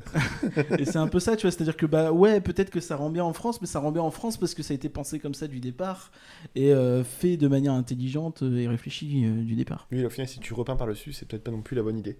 Voilà. Ce qui fait que c'est très critiqué, et en 2005, et ben boum, retour en arrière, on met tout en blanc. Ouais, 2005 pour les 50 ans de Disneyland. notamment. Voilà. Donc, grosse réhab de l'attraction en 2005. Il y aura un petit retracking, par exemple, de l'attraction. Ils savaient ce que c'était à l'époque. Alors, dans, dans, dans la, dans la série euh, sur Disney, il parle d'un virage qui a été refait. Ouais, non, mais dans les faits, je crois qu'il y a même une partie en France qui a été refaite euh, de Space Mountain. Je crois qu'il y a eu un, un tout petit bout de retracking à, à confirmer, mais. euh, Mais euh, donc le principe d'un retracking, c'est de, de- de prendre un, un morceau des, des rails et euh, de, le, de le changer. Plus le morceau est grand, mieux c'est pour raj- rajouter de la fluidité pour éviter que les gens se fassent exploser le dos, euh, la tête euh, et tout le reste. Alouette. Euh, oui, Euh, avec, euh, avec le bout de rail qui a peut-être vieilli et avec les frottements, c'est peut-être un petit peu. euh, il manque peut-être un peu de précision et donc vous fait balandoter dans tous les sens, comme ce qui n'a pas été fait dans Flight Force, du coup, ce qui explique que c'est compliqué. Et donc, grosse réhab, in- inaugurée. La réouverture a été inaugurée par Andy Armstrong. Et tu inaugures l'attraction euh, en Floride par l'équipe euh, Mercury. Et puis là, tu euh, inaugures l'attraction en 2005, réinaugures l'attraction en 2005 par le mec qui a marché sur la Lune. Et c'était qui en France pour l'inauguration? C'était personne. Je hein. crois que c'était Buzz Aldrin. C'était Buzz Aldrin hein, qui était venu en France. C'était pour, un des trois de, de la Lune, donc c'était pas Armstrong, je pense que c'était Buzz Aldrin. La musique a été composée par Jack Eno en Californie, en 2005. Michael Giacchino, qui à l'époque était pas si connu que ça. Euh, il avait fait Les Indestructibles à l'époque. C'était ce qu'il avait fait. Ouais, mais il Et, était euh, très, euh, très, très ciblé Disney et les gens gueulaient, ils disaient Oh, il est nul ce mec, ils ont sorti Ouais, ça. c'était vraiment son début. En fait, il était pas encore. Maintenant, c'est ah, c'est Jack Eno, c'est génial. Je me souviens à l'époque sur DCP, tout le monde disait que Giacchino, c'est qui ce nouveau con là qui nous ont mis là? Il fait de la musique synthétique. Je préfère, mais je préfère Charman, moi. Et donc, on, on améliore aussi un petit peu la théma l'attraction sans vraiment toucher à la théma originale. C'est- Tu voyages dans l'espace, mais toujours dans l'espace. Ouais, c'est un peu plus moderne quoi, c'est tout quoi. Et 2005, on fait une réhab en Californie, enfin, et donc automatiquement en France. Dix ans après, ah, c'était Caillouilla, je crois, qui disait ça. euh, une attraction, c'est tous les 10 ans, il faut, il faut, il faut, il faut quand même la refaire, euh, sinon les gens s'ennuient un petit peu. Donc euh, 95, 2005, 10 ans, boum, nouvelle attraction, Space Mountain, mission Ah, 2. Du coup, ils ont refait 4 fois Indiana Jones depuis. Et donc Luc Mayran, Mayran, je sais pas comment on dit, mais Y-R-A-N-D, Luc, ouais, plus Luc, ouais. Et euh, je suis pas son père. Et, euh, Par contre, son père, il a bossé après. Dix ans après, au final. Ah Oh la Space vache Oh, oh, oh, oh, oh, oh, oh. Voilà. Donc c'est développé par Luc Mayran. Je pense aussi qu'il a dû faire la version en Californie. On le retrouve beaucoup dans le reportage sur Disney+. Euh, Qui, qui, qui rethématise l'attraction où en fait on va plus loin que la Lune. C'est-à-dire qu'avant on allait, enfin on vient on visait la Lune, ça ne leur Ça faisait leur pas faisait peur. pas peur, ouais. Et après on retournait. Et du coup, c'est pour ça, c'est parce que ça nous faisait plus peur de viser la Lune. Du coup, il fallait aller plus Il loin. fallait aller plus loin. Et en fait, chaque changement de direction était dû à un choc avec une météorite ou un astéroïde jusqu'au moment où on est soufflé par une supernova qui nous ramène à la gare. C'est-à-dire que dernier lift, boum, avant on voyait la Lune, maintenant on voit une supernova et la supernova elle est tellement forte que retour maison. Alors, j'ai jamais fait euh, de euh, Space Mountain euh, aux US. mais je me dis que quand même c'est des coasters qui ont 35 ans. Si chaque baffe ou chaque secousse que tu te prends c'est un astéroïde, faut vraiment changer de navigateur. Quoi. C'était Rex qui conduisait. C'est ça, c'est- Bonjour Et J'ai dit 35, c'est plus 45 aujourd'hui, mais oui, même plus que ça. Bientôt 50. Le livre de, vendu par, par Disney parle, Euh, par Disneyland Paris Ouais. Ouais. parle vraiment d'un. Parce que ça m'a marqué cette phrase. euh, le- Space Mountain Mission 2, quand ça a été euh, promu, tout ça. Et euh, quand j'ai vu la phrase, ça me fait un peu tilt quand même. euh, parle d'un lancement digne d'un blockbuster. Et c'est vrai que quand tu regardes toutes les aspects promo- tous les aspects promotionnels qu'on voyait, ça, c'était quand même des grosses affiches du feu partout. Il y avait vraiment une grosse hype. Ce qui fait qu'en fait, euh, bah, on est plus passé d'un, on est passé de, de Méliès à Armageddon. C'est- marrant, ouais, c'est un peu ça. J'ai souvenir à l'époque, il y avait une grosse hype sur euh, la supernova Mm. en elle-même. On parlait beaucoup. Ah, parce qu'il me semble que le nom de code du truc c'était Projet Supernova. C'était ça. C'était euh, Et- c'était Space Mountain Supernova. Et, et du coup, ça, ça, ça parlait beaucoup de supernova. Tout le monde s'attendait à un gros truc sur la supernova. Finalement, c'est l'élément, je pense, de loin le plus décevant de Mission 2. Et euh, ouais, bah, ap- après, après, tu vois, enfin. euh, Est-ce que tu avais pu faire, toi, de la Terre à la Lune? Non. Non? Euh, Alors, Mon premier coaster a été Rock et mon deuxième a été euh, Space le même jour. D'accord. Moi, j'ai- Ça, j'ai des problèmes cognitifs. J'avais. J'ai pu faire, moi, euh, de la Terre à la Lune à l'époque. Euh, je vais pas te mentir et te dire que j'en ai un souvenir extrêmement vivace, mais euh, je me souviens de la lumière noire. Je me souviens que quand même, tu avais cette idée de- d'avoir des éléments euh, qui passent autour, tu vois. Enfin, c'était pas. c'était pas extrêmement. euh, Il n'y avait pas des panneaux, genre aussi euh, To the Moon ou Vers la Lune, un truc comme ça euh, Pas dans le ride, hein, non, non, non, t'avais vraiment que des astéroïdes, tout ça. En tout cas, c'est dans mes souvenirs. Tu passais dans, bah, dans les mêmes astéroïdes que t'es- tu passais dans Mission 2 finalement, mais euh, ouais, t'avais vraiment cette obscurité, la lumière noire. Après, la lumière noire, moi, j'étais pas convaincu par le côté de lumière noire, ça fait de l'espace, tu vois. C'est un truc qu'on trouve aussi, qu'on a trouvé aussi euh, à Eurosat, euh, à Europa Park, mais. on en parlera plus tard. Et, euh, et, et- et du coup, ouais, je suis pas hyper convaincu euh, par cet aspect-là. Tu vois, c'est pour ça que je pense qu'aujourd'hui, s'il devait revenir sur de la Terre à la Lune, euh, je pense que la lumière noire c'est une mauvaise idée parce que ça peut être beau la lumière noire, mais c'est pas l'obscurité, c'est pas l'espace. Après, avec les développements technologiques, peut-être. De toute façon, on aurait beaucoup de mapping. Et puis de toute façon, la lumière noire serait, je pense, beaucoup plus ciblée. Là, c'était vraiment, tu sais, tu rentrais dans le dôme et le dôme était un peu baigné dans une lumière noire. Ouais. Et euh, donc c'était, mais, mais, mais c'était quelque chose, ouais. Enfin, vraiment, t'avais cette impression, euh, le bruit, ça c'était fort, le bruit dans dans la file d'attente. C'est un détail que, auquel on toujours- pense pas forcément. Toujours maintenant, hein, le, Ouais, le- mais le pas bruit des freins quand tu arrives près du. Enfin, quand tu arrives Ouais. quand tu es au niveau de l'électro-vélocitor, de Vélocitor. Mais avant, c'était tout le long, tu vois. Et euh, toute la file d'attente pratiquement se faisait en intérieur. Et euh, tu avais le point de vue sur le, sur le train qu'on voyait pas non plus extrêmement bien. Mais euh, tu pouvais un peu observer. Et euh, tu avais surtout tout le bruit tout le long. T'entendais le truc. C'était impressionnant comme attraction. Ça, ça faisait flipper, tu vois. Et aujourd'hui, en voulant un petit peu aseptiser ça, puis parce que de toute façon, avec les projections, c'est compliqué de- de- d'avoir plein de points de vue différents. Euh, T'es un peu coincé, c'est pour ça qu'ils ont été obligés de fermer la file d'attente hein, finalement et euh, la rendre beaucoup moins euh, intéressante. Aujourd'hui, la file d'attente de Space, elle est, elle est un peu poussive quoi. Même à l'époque de Mission 2, je veux dire, c'était pas foufou, c'était du, t'avais du techno blabla dans les oreilles avec des mecs qui disaient Ouais, euh, il faut améliorer le lancement de machin. T'as les files d'attente, ouais. Ouais, c'était c'était un peu euh, un, un peu comme dans, dans Star Tours où t'avais un peu ça ou dans euh, ou dans Rock and Roller Coaster un petit peu aussi. C'est quand même une grande différence entre De la Terre à la Lune et puis, euh, puis Space Mountain Mission 2. C'est que De la Terre à la Lune, t'as de la musique. T'avais de la musique. Plus de musique une- pour une- en grande partie composée. et Après, il reste qui était euh, du film euh, Rocketeer et puis The, The Crawl. Un truc comme ça. Et euh, là, d'un coup, tu passais à une ambiance avec un bruit de fond de soufflerie et puis des mecs qui parlaient par-dessus, quoi. C'est ça, ouais, c'était très froid. Et, euh, mais, mais après, à l'époque, on va, enfin, on va pas, pas se mentir, euh, moi j'étais jeune, j'étais assez impressionné et ça a marché. Par contre, la Supernova n'a jamais marché. J'étais jeune, quand je l'ai fait la première fois, je devais avoir quoi, 13-14 ans, la Supernova ne marchait pas. Enfin, ça ne, l'effet n'était pas convaincant du tout. je pense que mon, mon souvenir que j'ai de Space Mountain Mission 2, la, première fois que je l'ai fait, euh, j'étais tellement impressionné par un- un- un- le coaster que je, je, je comprenais pas ce qui se passait. Ouais. et ma tête elle faisait euh, bling bling bling bling bling bling bling. Affreux. Ah, ça c'est possible, selon quand tu l'as fait, ouais, j'ai la capuche j'ai quand même mal.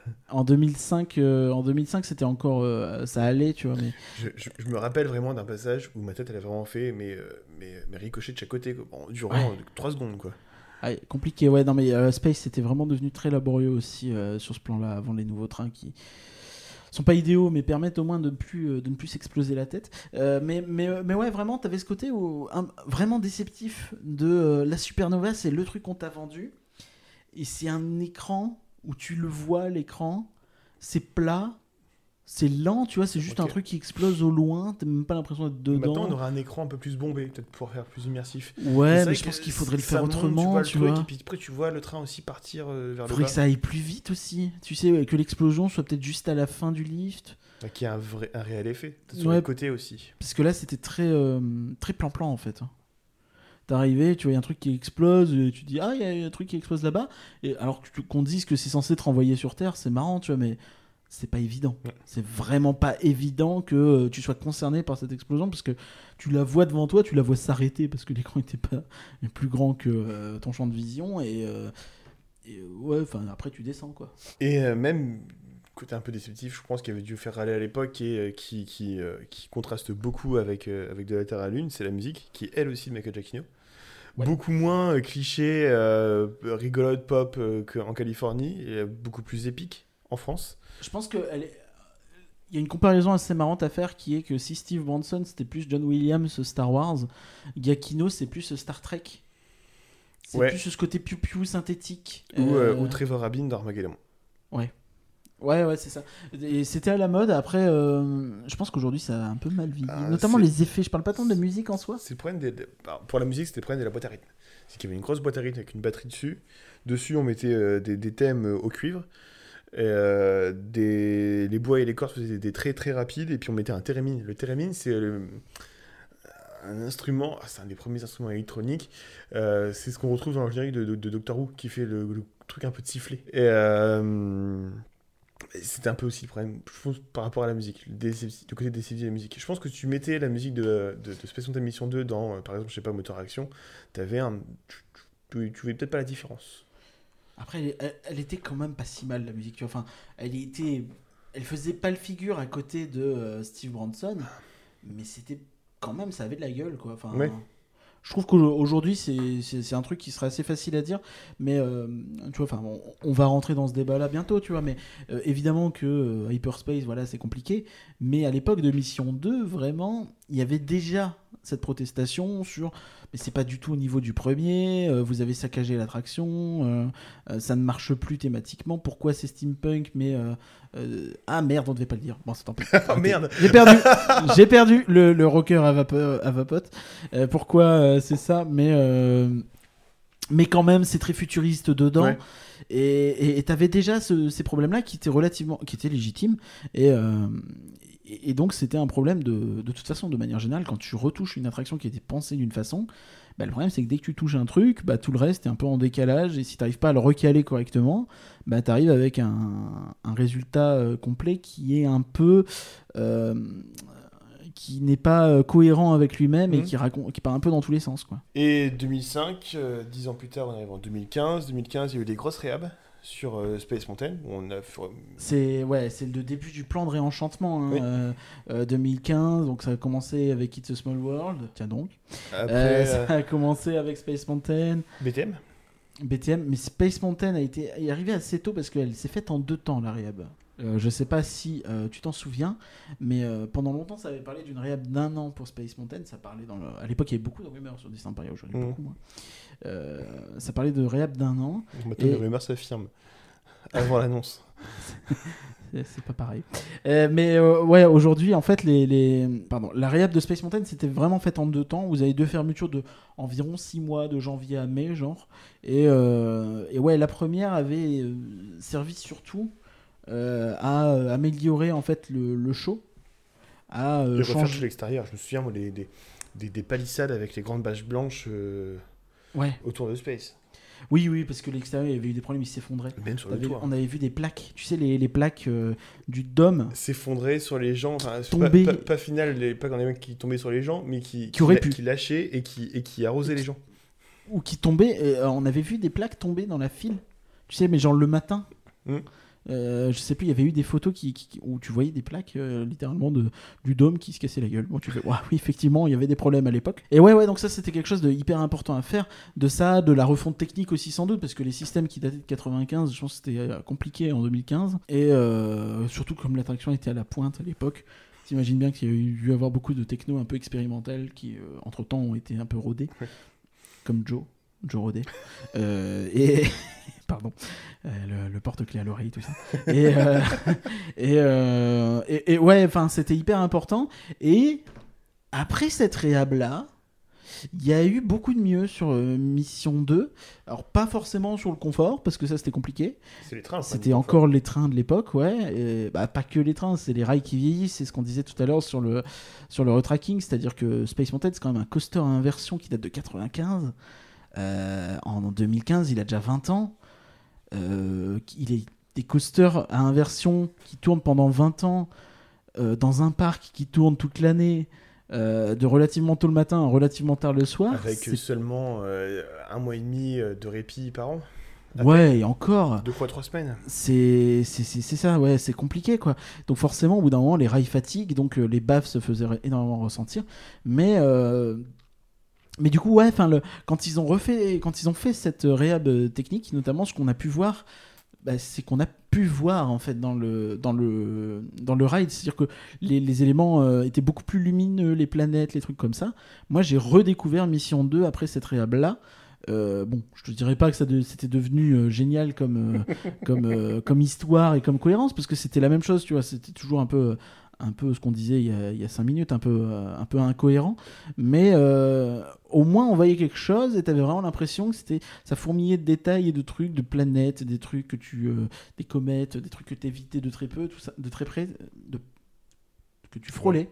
et, euh, et donc, ouais, c'était c'était vraiment quelque chose d'assez chouette. En revanche, ça éclairait presque trop en fait, parce qu'on voyait parfois les structures. Ouais. Tu vois, la, la structure de la, qui soutient euh, la, pla- la planète, euh, bah, tu voyais le, le petit pylône en dessous et au-dessus. tu, tu voyais les, les tôles du toit du dôme. Ouais, tu voyais le dôme. Donc, donc, c'est tout aussi joli de l'intérieur que l'extérieur, mais tu voyais quand même, quoi. C'est ça, ouais. Mais bon, bon.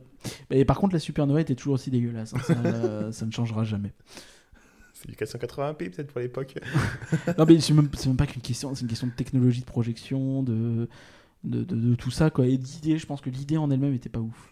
L'exécution, l'animation aussi. Et après euh, la deuxième réhab, euh, sont arrivés les nouveaux trains et surtout euh, est arrivé euh, Star Wars Hyper Space Mountain Rebel Mission. Voilà. Qui est rentré dans la catégorie des titres longs. Qui, pour le- jusque-là, euh, bon, Space Mountain de la Terre à la Lune, Alors. c'était long aussi, remarque. Titre, titre long ne veut pas dire non plus euh, durée longue. Non. Si des gens euh, dans le vrai L'autre, euh, écoutent. L'autre subtilité de Mission 2, euh, j'y pense, et tu en as pas parlé, c'est que on partait de plus haut dans le canon. Mm. Euh, je sais pas si tu te souviens, mais dans, dans De la Terre à la Lune, en fait, tu partais d'en bas du canon, ce qui est logique, tu es dans le canon, Et après tu montais et tu, euh, et tu montais. Alors que là, dans Mission 2, tu partais, le lancement se faisait beaucoup plus haut dans le canon. Pourquoi souvent, un peu partout euh, sur Internet, on voit qu'on parle de système de recul si c'est l'inverse. Si, si on part de bas et on revient vers le haut? Non, c'est, je crois que c'était une animation sur le. Ah, le recul des trois, des trois, des trois blocs du canon. Je crois que c'est ça, ouais. D'accord, ok. Ouais, non, non, non, vraiment, en fait, tu partais du bas du canon, ce qui était logique, tu pars de la chambre du Mm. canon où t'es catapulté. et après tu armes. Alors que dans Mission 2 et dans Hyper euh, Space Mountain, tu pars d'assez haut dans le canon. Tu sais, t'es déjà Ouais. vachement avancé dans la, dans la montée au moment où Le- tu décolles. La montée est beaucoup moins longue. Ouais. Et pourquoi ils ont fait ça, je, je ne saurais pas dire, mais euh, je crois que. J'en sais rien. Au final, par rapport à Mission 2, c'est peut-être pas logique. Bah, ça, ça, marche La- pas, c'est pas comme ça que on- fonctionne un canon. tu final, dans, on part tout- dans Mission 2, on part toujours du canon pour aller plus loin que la Lune. Mais on garde le même système que les voyages, euh, les voyages à la Lune qu'on nous proposait euh, avant. Même, alors, par contre, la cohérence euh, narrative dans euh, Hyper Space Mountain, euh, ce qu'on pourrait dire, c'est on, voyage encore plus loin que tout ce que tout ça, et puis on arrive dans une galaxie fort fort lointaine. Bah, le truc, c'est qu'on nous dit rien. hein. Enfin, c'est- le- qu'on nous en parle depuis, euh, depuis le début, donc c'est-à-dire que... T'as deux niveaux, tu vois, c'est que t'as Mission 2, il y avait un côté, oui, on va aller plus loin euh, dans les confins de l'univers, tu vois. Mais euh, dans Hyperspace, on te dit, vous allez rentrer dans... Je crois que t'as vraiment cette phrase qui est prononcée, genre, vous allez rentrer dans une navette de Star Wars. tu vois. Et du coup, toute l'immersion que tu pouvais avoir, elle est partie. Ou euh. alors ça veut dire que la Terre, est... la Terre fait partie de la galaxie. De la- Ouais, mais dans ce cas-là, c'est quoi Star Wars. Wars, tu vois? Qu'est-ce que c'est Star Wars si euh, la Terre est dedans? Ça n'existe pas. Star Wars, c'est un film. Ça marche pas. Non, mais le, le fait d'utiliser le terme Star Wars est très très bancal, qu'il n'est jamais mentionné une seule fois dans, dans l'univers de Star Wars. Je vais me faire insulter par euh, Valar et Nagla s'ils écoutent le podcast, mais euh, parce qu'ils l'écouteront pas, je pense. Et, euh, mais comme ça, je saurai. Euh, mais du coup, ouais, enfin. C'est pas, euh, c'est- très bizarre, c'est très bancal, tu vois. Tu vois que euh, bah, les, les écrans où on te montre la vidéo de, parce que c'est les trois quarts de la mise en place de l'aventure de, de Hyperspace Mountain, c'est l'enseigne, les écrans de la vidéo, les spiels. Et, et du coup, tu vois que dans la vidéo, en fait, c'est exactement les mêmes écrans qu'avant, toujours en cuivre, avec un petit sticker dessus, quoi. Et euh, on parle de Spa- Hyperspace Mountain juste après, peut-être un peu, enfin, ça sera dans, un mini débat, mais euh, on continue juste avec les histoires des, des différentes versions de, de Space Mountain. En- à Hong Kong, il n'y a jamais eu de grands changements, à part les versions saisonnières dont on évoquera juste après, mais il n'y a pas jamais eu de grands changements d'histoire majeure comme en Californie, en Floride ou en France. Après, eux, ils ont eu un Space Mountain, euh, Hyperspace Mountain aussi depuis très longtemps. Oui, ils ont eu ça, oui. Ils ont eu Hy- Hyperspace Mountain, et en fait, ils ont eu la première version saisonnière d'un d'un Space Mountain avec Ghost Galaxy. Ouais, d'accord. Et euh, par contre, en version, euh, en changement majeur de Space Mountain euh, vis-à-vis de l'histoire de Space Mountain, sans parler des versions saisonnières, on a annoncé en 2027 à Tokyo tout un travail autour d'une nouvelle version beaucoup plus évoluée de Space Mountain et de Tomorrowland à Tokyo. Tout à fait. On, finalement, donc là, c'est. C'est un point hyper intéressant, c'est que là, en fait, jusque-là, tous les changements de version qu'on a pu évoquer, à peu de choses près, la structure est restée la même. Tu vois, on a, par- on a évoqué des fois des rails qui euh, ont pu être changés, Mm. Mais, mais la structure en elle-même, le dôme est resté le même, il a été à la limite repeint euh, ou euh, réparé, mais il est resté le même. Là, euh, à Tokyo, en fait, ce qu'ils font, c'est pas une rethéma. En fait, ils construisent une nouvelle attraction à la place de Space Mountain. C'est juste que Il vient de la base de Space c'est le Mountain. même concept, c'est la même idée, c'est le même nom pour l'instant. C'est un petit peu à la manière d'Avengers Campus euh, en même France. pas, même pas, tu vois. Enfin, c'est parce que Avengers Campus, tu vois, Flight Force, est resté, enfin, le, bâtiment de Rock est resté inchangé, le bâtiment du, du. Euh, Bah là, quand tu regardes le concept art, on retrouve, quand même cette idée de dôme. euh, Ah non, cette- ouais, mais ils ont bien dit qu'ils allaient tout défoncer. hein. Enfin, si tu regardes le communiqué, ils disent bien qu'ils vont tout détruire et tout refaire. hein. Alors, j'ai essayé de faire un petit résumé de ce communiqué par rapport au concept art aussi. Moi, te résumé que c'était une sorte de grosse meringue très jolie, avec de nouveaux effets et des pavés euh, devant euh, l'attraction, au lieu des grandes plaques de béton comme on a à peu près partout dans, euh, dans Tokyo Disneyland. Et le tout pour un prix, je vais convertir en euros, de 413 millions d'euros. Oui, oui, bah après Tokyo, ils sont un peu comme Paris, c'est-à-dire que, enfin comme Paris avant, c'est-à-dire que comme ils sont pas détenus par Disney, ce qu'on disait euh, plus tôt dans le podcast euh, bah, du coup, ils rapportent assez peu d'argent à Disney.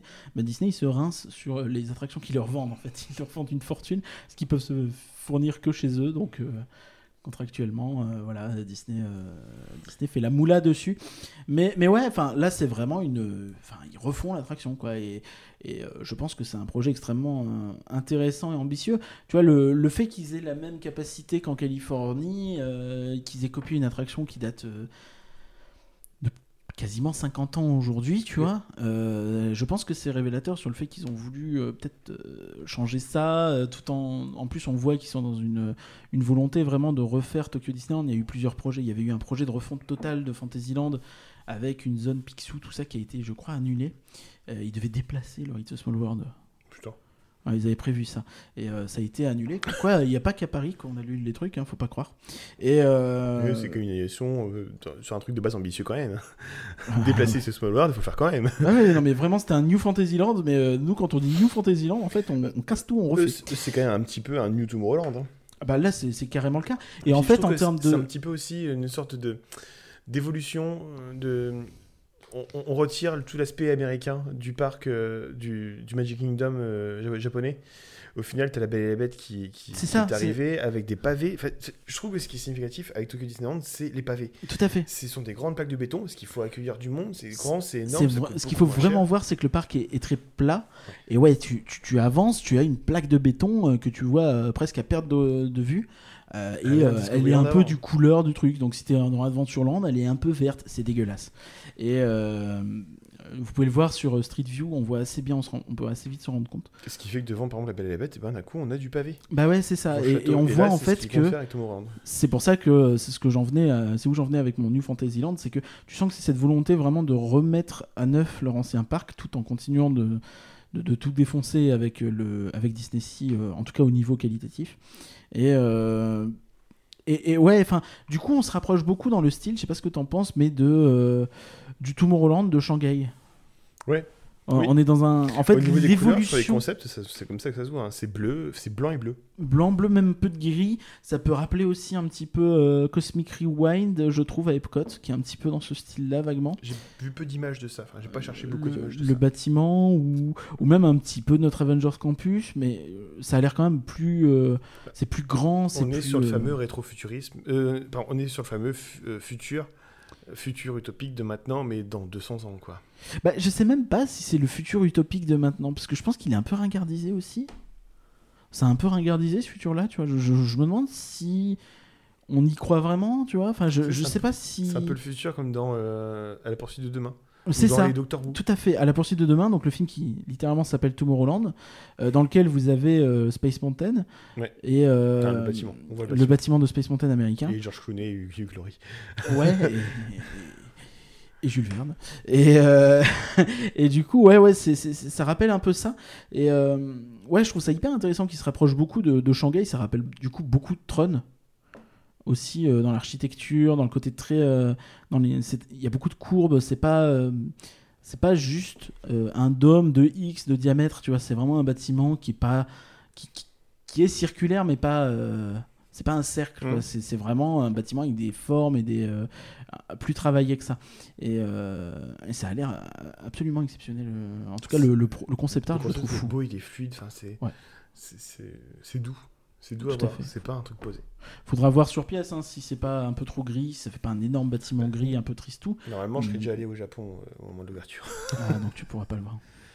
Dommage. Après, peut-être qu'il y aura un gamin avec 3 3DS dans, son sac à dos qui fera la file d'attente. Ah, Peut-être des 4DS qui lui jetteront de l'eau à la gueule pour pas que. euh, vu que maintenant c'est la sécheresse, euh, je sais pas.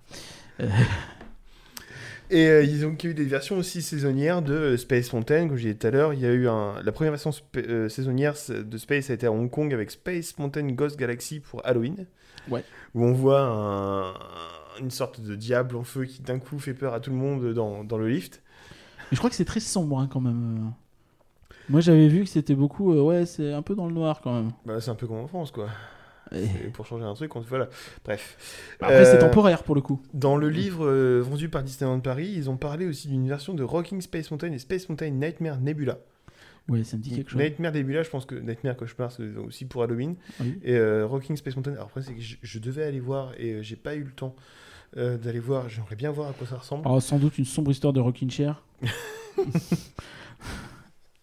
Quand tu t'assois dans le truc, tu, sais, tu commences à baisser la barre et en fait t'as le siège qui se bascule. Tu fais Oh merde Et là, est-ce que tu penses que Vous si, poussez le- Je ne peux pas, sinon je. est-ce que tu penses que si je le dis maintenant, Nagla il pourrait mettre des photos de Rocking Space Mountain et Space, Space Mountain et Nightmare Nebula sur le sur le tweet de promotion du truc? Ouais, faut qu'il écoute le podcast, on n'est pas sûr. J'ai quand même des comptes à rendre parce que je vais faire le montage après, moi. Il m'a toujours pas donné de, de retour du montage du, du quiz euh, et la bête. Je pense que ça lui a plu. Euh, il y a quand même la version de Hyper Space Mountain qui est arrivée en premier aux États-Unis en 2015 pour la saison Star Wars en Californie, en 2016 à Hong Kong et en 2017 en France de manière plus pérenne. Il est dit dans l'épisode des, des, des quiz des attractions qu'on peut alterner toutes les versions. Tu peux prendre genre euh, Hyper Space Mountain et puis remettre la version normale quand tu veux. Ouais, mais à Paris J'ai l'impression que c'est un mythe, tu sais. C'est un peu comme ce qu'on nous avait dit à l'époque de Phantom Manor. Ouais, non, mais on pourrait très facilement Ils faire euh, l'étrange Noël de Ils Mr. ont réussi à Jack. le faire au final aux États-Unis. Aux États-Unis, là, on sait que Hyper Space Hyper Space Mountain va revenir. Ils vont pas fermer l'attraction pendant un an. Non, c'est vrai. C'est vrai, mais oui. Mais, mais- mais parce que je pense que de manière générale, oui, c'est des écrans, euh, tu dois pouvoir assez facilement, À, à se switcher, je pense. Ou au moins éteindre les écrans. en quelques, ouais, en quelques jours, semaines, euh, Par contre, si tu éteins les écrans, tu reviens à Space Mountain Mission 2 euh, avant que ça ferme. Pour être pas mal. Euh, mais, mais ouais, et il me semble qu'à Hong Kong, euh, c'est comme chez nous, hein, c'est resté Hyperspace Mountain depuis 2016. Après, à Hong Kong aussi, j'ai l'impression qu'ils essaient un petit peu maintenant de se détacher de tout ce qui est référence culturelle euh, californienne. Oui, c'est vrai qu'ils ont- ils essayent de donner une identité vraiment propre au parc, ce qui est cool. Donc là, nous avons, commencé, nous avons fini la, la deuxième bouteille de bière. Priorité au direct. Et donc euh, voilà, Space Mountain n'est pas resté que Space Mountain, il a beaucoup inspiré d'autres attractions. Par exemple, ça a inspiré euh, euh, l'attraction Tron à Shanghai, puis bientôt à Disney World. À Shanghai, ils voulaient pas faire de Space Mountain, ils se sont dit on va faire autre chose, on a cherché, et puis le film Tron était ressorti à l'époque, donc ils se sont dit on va faire un film Tron. Ouais. Une attraction Tron, effectivement. Ouais, il y avait beaucoup de projets sur Tron à l'époque. Il y avait eu le film et euh, à la base, il devait y en avoir un troisième aussi qui est toujours en limbo. Euh, je serais pas étonné qu'il revienne sur Disney+. De toute façon, ils cherchent des trucs à produire pour Disney+. Et, euh, et ouais, ouais, c'est- marrant. euh, euh, c'est marrant le choix d'une attraction à licence pour remplacer un truc qui est culte et qui n'avait pas de licence à la base. Je trouve ça marrant. Euh, certains diraient ah bah oui bah c'est normal aujourd'hui c'est que des licences mais euh, Après, Shanghai, il y a beaucoup de trucs avec des licences. hein. Quand tu vois qu'ils ont fait Pirates des Caraïbes en version Pirates des Caraïbes des films, Bah ouais. Et pourtant, il n'y a pas eu d'article euh, dans la presse pour dire euh, Ah, regardez, euh, il y a Johnny Depp dans Pirates des Caraïbes à Shanghai depuis. Ah bah voilà, on peut dire que Disney essaye de se réconcilier avec lui. Non, c'est juste que. Ils ont autre chose à foutre que de changer un écran et une projection à chaque fois qu'il y a un truc. D'ailleurs, même quand un film, tout le monde en a marre et personne ne veut plus voir la scène, ils le laissent dans leur spectacle nocturne. Je parle bien sûr de. Non, de La Belle et la Bête. non, de Pirates des Caraïbes, non, De Star Wars. de Frozen. Star Wars, en vrai, Star Wars, ça fait chier dans lieux. hein. Euh, C'est beau, mais. mais Non, ça fait chier. Ça n'a rien à faire dans rues. Ah oui, c'est bon, hein, qui nous emmerde avec leur Star Wars. Est-ce qu'on peut dire que Mission Space à Epcot euh, s'est inspiré aussi de Space Mountain? Je sais pas, c'est quand même particulier, ça a l'air d'être plus dans la... En fait, Mission Space a vraiment l'air d'avoir une idée très Epcot, tu sais, très euh, réaliste. Dans son approche, c'est presque un peu éducatif. Epcot, en fait, faut voir ça comme un parc. euh, donc, c'est un parc qui est divisé en deux. Tu as d'un côté le World Showcase avec euh, un pavillon par pays. euh, et pas tous les pays, mais ceux qui y représentent. Et tu as le Future World où tu as des trucs un peu du futur. Et, donc, effectivement, te, il te montre un peu des trucs différents. Mais tu avais une volonté. Donc, c'est un peu un espèce de mélange entre Europa Park et euh, le Futuroscope, si vous voulez. Et euh, du coup, tu as un petit peu cette volonté éducative qu'il y avait au début d'Epcot qui disparaît au fur et à mesure. Quand ils font Mission Space, je pense qu'ils sont un petit peu dans l'entre-deux. Tu vois, un côté très. C'est immersif. T'es vraiment dans une fusée, c'est ça l'idée, quoi. Mais. Euh, ça reste quand même à sensation et, euh, et euh, fun quoi. C'est pas juste éducatif. C'est éducatif mais le côté immersif par, par l'immersion tout ça tu vois. Enfin il y a un côté un peu éducatif. Le réalisme fait que tu te rends peut-être compte de ce que peut vivre un, un- quelqu'un qui va dans l'espace évidemment loin de enfin, c'est, c'est- c'est évidemment pas la même chose mais je veux dire ça peut donner cette impression là il y avait eu cette attraction là euh, à, à Disneyland. T'avais une attraction du départ ou pas loin après le départ euh, avec une grande fusée tu sais? Ouais, Qui Et, était euh, inspiré d'un d'un film, d'un court métrage produit par Disney, euh, The Man on the Space, donc comme ça je crois. The Man on the Moon Non, Euh, ça c'est un film avec euh, Jim Carrey qui est très bien d'ailleurs. Mais euh, ouais, ouais, donc c'était un peu le même délire où en fait où tu, es, tu rentrais dans une salle et tu suivais un lancement spatial. Et je pense que c'est peut-être plus inspiré de ça, tu vois, Mission Space. Mm. À mon avis, c'est plus proche. Et après, pour parler des parcs que, que je connais peut-être un peu plus européens, voire français, euh, je commence par les parcs français. Enfin, par le parc français, attraction que j'ai pu faire il y a environ un mois, qui s'appelle le Spatial Experience à Nigloland. Ça qui- reproduit vachement bien Space Mountain parce que ça secoue tout autant. Avec une seule musique qui tourne en boucle. Alors moi, quand je l'ai fait en plus, vu qu'il n'y avait pas grand monde dans le parc, ils ont, fait, ils ont mis qu'un train. Je sais pas s'ils ont plus que, que un train. Parce Je moi, pense qu'ils ont a- plus qu'un train. Il y avait qu'un seul train, moi, ce jour-là. Et euh, avec une seule musique qui, résonne vraiment partout, avec le lancement partout dans, dans- dans le bâtiment, ce qui fait que depuis la file d'attente, voire même depuis dehors, tu entends la musique. Euh, ça secoue fort, hein, tu te prends des bonnes claques. Euh, Il y a Eurosat à Europa Il n'y a pas d'immer- il y a pas d'inversion euh, quand même à Space Experience. C'est un peu. euh, C'est un euh, coaster familial qui est plus très familial parce. Mountain- C'est Space Mountain, mais en Californie. euh, Ouais, plus ça, ouais, Et effectivement. par contre, le truc aussi qui fait un petit peu dommage à Niglo par rapport à ce qu'on a pu voir en- euh, par rapport au Space Mountain, c'est par rapport aux bâtiments. C'est que les bâtiments de Space Mountain, ils sont en forme de dôme. Il y a un côté élancé assez, assez in- intrigant, intéressant. T'as envie d'y aller. Alors que Spatial Experience, c'est juste un gros bloc. C'est euh, c'est rock, c'est rock and roller coaster en fait. Alors, en fait, faut voir, ouais, mais c'est après c'est- c'est c'est un peu le, le, le drame et euh, la bonne nouvelle derrière des parcs français, c'est que oui, euh, dans les années 90, c'était compliqué de faire des, des designs recherchés, de la théma poussée. Euh, Aujourd'hui, c'est moins le cas quand même. On voit notamment à Niglo, effectivement, tu as beaucoup plus de, de trucs intéressants euh, visuellement, quoi. Europa Park, on a Eurosat. Bah évidemment, euh, que ferait Europa Park sans euh, s'inspirer de Disney? Je vais me faire insulter. Donc Eurosat, ouais, ouais t'avais ce côté très... bah, tu montais en... Tu montais euh, de manière rotative, tu sais? Mhm. C'était une- une- Comme dans un, cercle, ouais, ouais, tout à fait. Et euh, bah, tout à fait, de toute façon, c'est du Mac tous les deux. hein, Est-ce et que tu ça vois serait que ça se pas aussi reproche. comme dans euh, Feu Transdémonium je suis pas sûr. Ça montait pas dans Transdémonium comme ça. Je suis pas sûr, et en plus c'est hors sujet. Mais, euh, mais ouais, ouais, non, mais euh, effectivement, tu, tu- sentais une, une influence, et de manière générale, je dirais que Space Mountain a, vachement euh, donné envie aux gens à faire des attractions dans l'espace, parce que Eurosat c'est assez évident, tu vas dans l'espace, tout ça, bon. Euh, en plus, euh, l'attraction elle ressemble vachement à la boule d'Epcot, donc c'est compliqué. Et euh, t'as aussi Euromir à Europa Park qui pourrait ressembler un petit peu à Space Mountain, tu vois, c'est la station Mir. Ouais, bon, c'est pas Space Mountain non plus, mais tu vois, c'est des petits trains, euh, voilà, qui avec des virages très serrés, donc ça pourrait rappeler un petit peu le, le parcours, je pense, de, des Space Mountain euh, californiens euh, et floridiens. Voilà, donc euh, vraiment beaucoup, beaucoup de- d'influence euh, spatiale. hein, donc il y a aussi à Fantasyland, hein, tu l'as. Ouais, Space Center Space Center à Fantasyland, ouais, donc qui a été remplacé par Crazy Bat. par Temple of the Night Hawk, puis Crazy Bat. Qui veut te battre Fin du bon. Voilà, euh, donc il y a une attraction. Oh la vache. Qui est une attraction en VR, Crazy Bats. Mais donc à la base, effectivement, c'était Space Center et ça, euh, c'était assez euh, chelou. Euh, T'avais une file d'attente qui faisait penser à un mélange de je sais pas trop quoi et de Star Tours. Ouais, C'était Star Tour, Star Trek euh, mélangé avec du, euh, du côté un peu flippant de, euh, du, de Carousel of Progress par exemple, tu vois, où tu vois les mecs qui bougent. Ouais, Qui bougent. Qui bouge, ouais, ouais, c'est ça. Et, et donc ouais, tu comprends pas trop l'idée. C'est une espèce de guerre spatiale. Apparemment, il y a des lasers, tout ça dedans. Euh, bon, euh, c'est assez compliqué de trouver des vidéos parce qu'elle a été changée deux vieille. fois, donc c'est vieux, c'est des années 80. Et euh, ouais, ça avait, ça avait l'air plutôt pas mal pour l'époque. Et ouais, c'est marrant hein, parce que tu vois, enfin, j'ai presque envie de dire, tu vois, t'as as évoqué Star Trek, on pourrait parler de euh, de l'attraction Star Trek dont j'ai plus le nom exact Movie Park, à Movie Park euh, Germany, ouais. je n'ai jamais fait. C'est un, un excellent parc ou pas C'est un parc sympathique et, et qui est en bonne voie. Mais, euh, mais ouais, la- l'attraction euh, Star Trek à, à, à- Movie Park, c'est pareil. Tu vois, pourquoi c'est un coaster? C'est presque le côté un peu dommage de cette attraction, c'est que la file d'attente est très chouette, mais à la fin, tu as un coaster, c'est étonnant et décevant.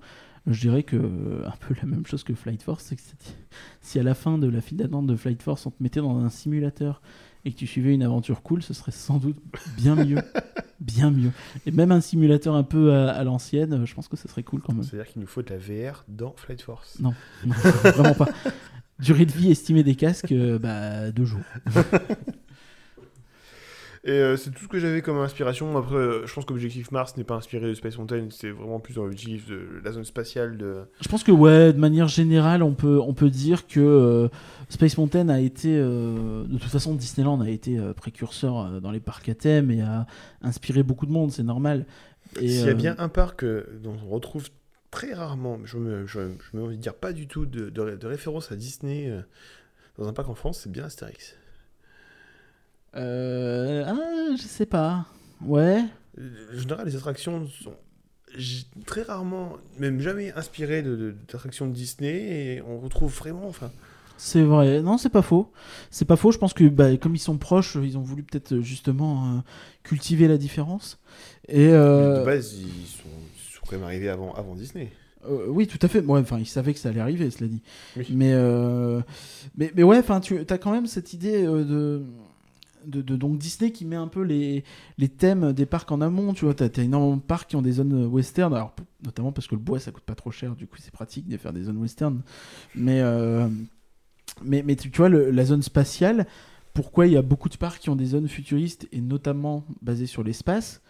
Est-ce que c'est grâce à Space Mountain? Je pense que c'est possible, tu vois. Que le, truc ait eu un tel impact dans le monde des parcs mondial, pas, pas juste euh, notre version à nous, euh, que euh, y a moyen que ça a inspiré beaucoup de, de designers et de concepteurs, quoi. Ce qui fait que je crois qu'on a fait le tour autour de, Space Mountain et puis les inspirations étaient beaucoup plus du moins de Space Mountain de ses différentes versions, depuis la Californie jusqu'à Hong Kong, depuis un voyage dans l'espace, pardon, depuis euh, la Floride jusqu'à Hong Kong, depuis un voyage dans l'espace en Floride, plus loin avec la Californie, la Lune avec la France, euh, Supernova avec la France, Star Wars. Ouais. ouais. non, mais si. si, il est le voyage. Non, mais en tout cas, merci à toi, Max. Euh, un grand merci à toi. C'était Oh, vraiment cool que tu euh, remplaces Nagla au pied levé. euh, à la co-présentation, j'ai envie de dire, et au montage, d'ailleurs. vraiment plaisir. hein. donc, un grand merci à toi. N'hésitez pas à dire dans les commentaires si Max il est, il est bon monteur et il est bon co-présentateur ou pas. Euh, si il fait trop de blagues, dites que c'est moi pour pas le vexer. Euh, En tout cas, merci à tous d'avoir suivi Rien que d'y penser. On espère qu'on vous a fait voyager euh, au 7ème ciel. Merci Max d'avoir préparé le podcast. C'est quand même surtout toi qui l'as préparé. Avec On va pas se plaisir. Ouais, merci beaucoup. Surtout, on peut aussi quand même vite, vite fait citer les livres. Euh, Tout à fait. Il y avait le livre de Space Mountain qui a été qui est vendu sur les parcs, euh, écrit par euh, Jérémy Noyer et puis Mathias Et dirigé par Mathias, effectivement. Euh, Il y a le suis- Entretien avec. euh, avec un empire, volume 3, Disneyland Paris. Les deux premiers volumes sont aussi géniaux. Et euh, donc euh, aussi, aussi euh, fait par Jérémy Noyer. Y a aussi, je me suis un peu inspiré de l'es- de l'esquisse à, la création, de fait. Alain, du regretté Alain Litté. à, du regretté réalité. Et puis la série sur Disney+. Je sais pas si tu as eu d'autres Ouais, livres. dans les coulisses de euh, trucs, on pourrait citer évi- évidemment euh, The Imagineering Story, euh, la, la série de. ah, c'est terrible, j'ai plus le nom de Iwerks. la femme. Leslie de, oh, Leslie Iwerks, é- évidemment, la fille de Hub Iwerks, mais aussi, surtout, Leslie Iwerks elle-même. Et, euh, et donc, euh, ouais, et euh, moi, je me suis inspiré notamment de, du bouquin de Marty Sklar, je- Dream It, Do It, machin. Je suis désolé. C'est la chanson, euh, un- Du, re- du regretté euh. Non, rien à voir avec les Daft c'est la Punk. chanson Un monde qui s'illumine. You can dream a big little. Ouais, mais c'est ni les Daft Punk, ni un monde qui s'illumine, c'est Marty Sklar. Et tu respectes le, le regretté Marty Sklar. Euh, et euh, ouais, bah, bah, surtout de, de, de tout, euh, de toutes ces conversations euh, qui me nourrissent euh, tant et tant. Euh, le, on, on a parlé du documentaire Shoot, euh, Shoot the Moon ou un truc comme ça. Je pense qu'on peut parler aussi de, De la de- BBC. de l'émission d'une heure qui avait été faite l'année dernière. euh, Ouais, les- ouais, les vous avez ans, un pour les 20 super, vous avez un super, un super entretien, entretien en fait avec, entre euh, euh, Beth Yves- Clapperton qui a bossé sur Hyperspace, euh, euh, Yves Yves. Bagnetta qui a bossé surtout sur, sur, sur toutes les sur- versions, sur je crois. premier, oui. Il me semble qu'il a bossé sur tout, hein, je le, pense le aussi boss. Luc Ménard et puis un dernier, je ne sais plus qui. je sais plus qui, il y avait aussi Fitzpatrick qui Ouais. était là, euh, Robert Fitz- Fitzpatrick, euh, encore un Bob d'ailleurs, Euh, et tout ça. Donc ça c'est sur le, le YouTube de Disneyland Paris. Je pense que vous cherchez pour les euh, 20 ans. euh, de euh, 25 ans.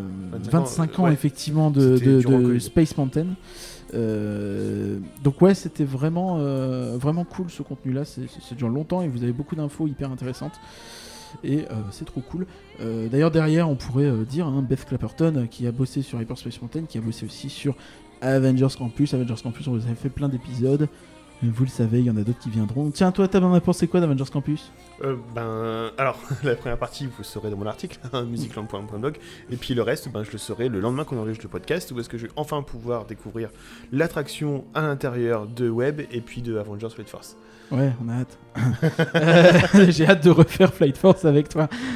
Euh, le doliprane. Euh, et du coup, euh, ouais, bah, c'était cool. Merci à toi d'a- d'avoir été là. Merci à tout le monde. Je sais plus ce qu'il dit Nagla à la fin d'habitude. Alors, je crois, je reprends les phrases, hein, tout ça, c'est dans deux semaines.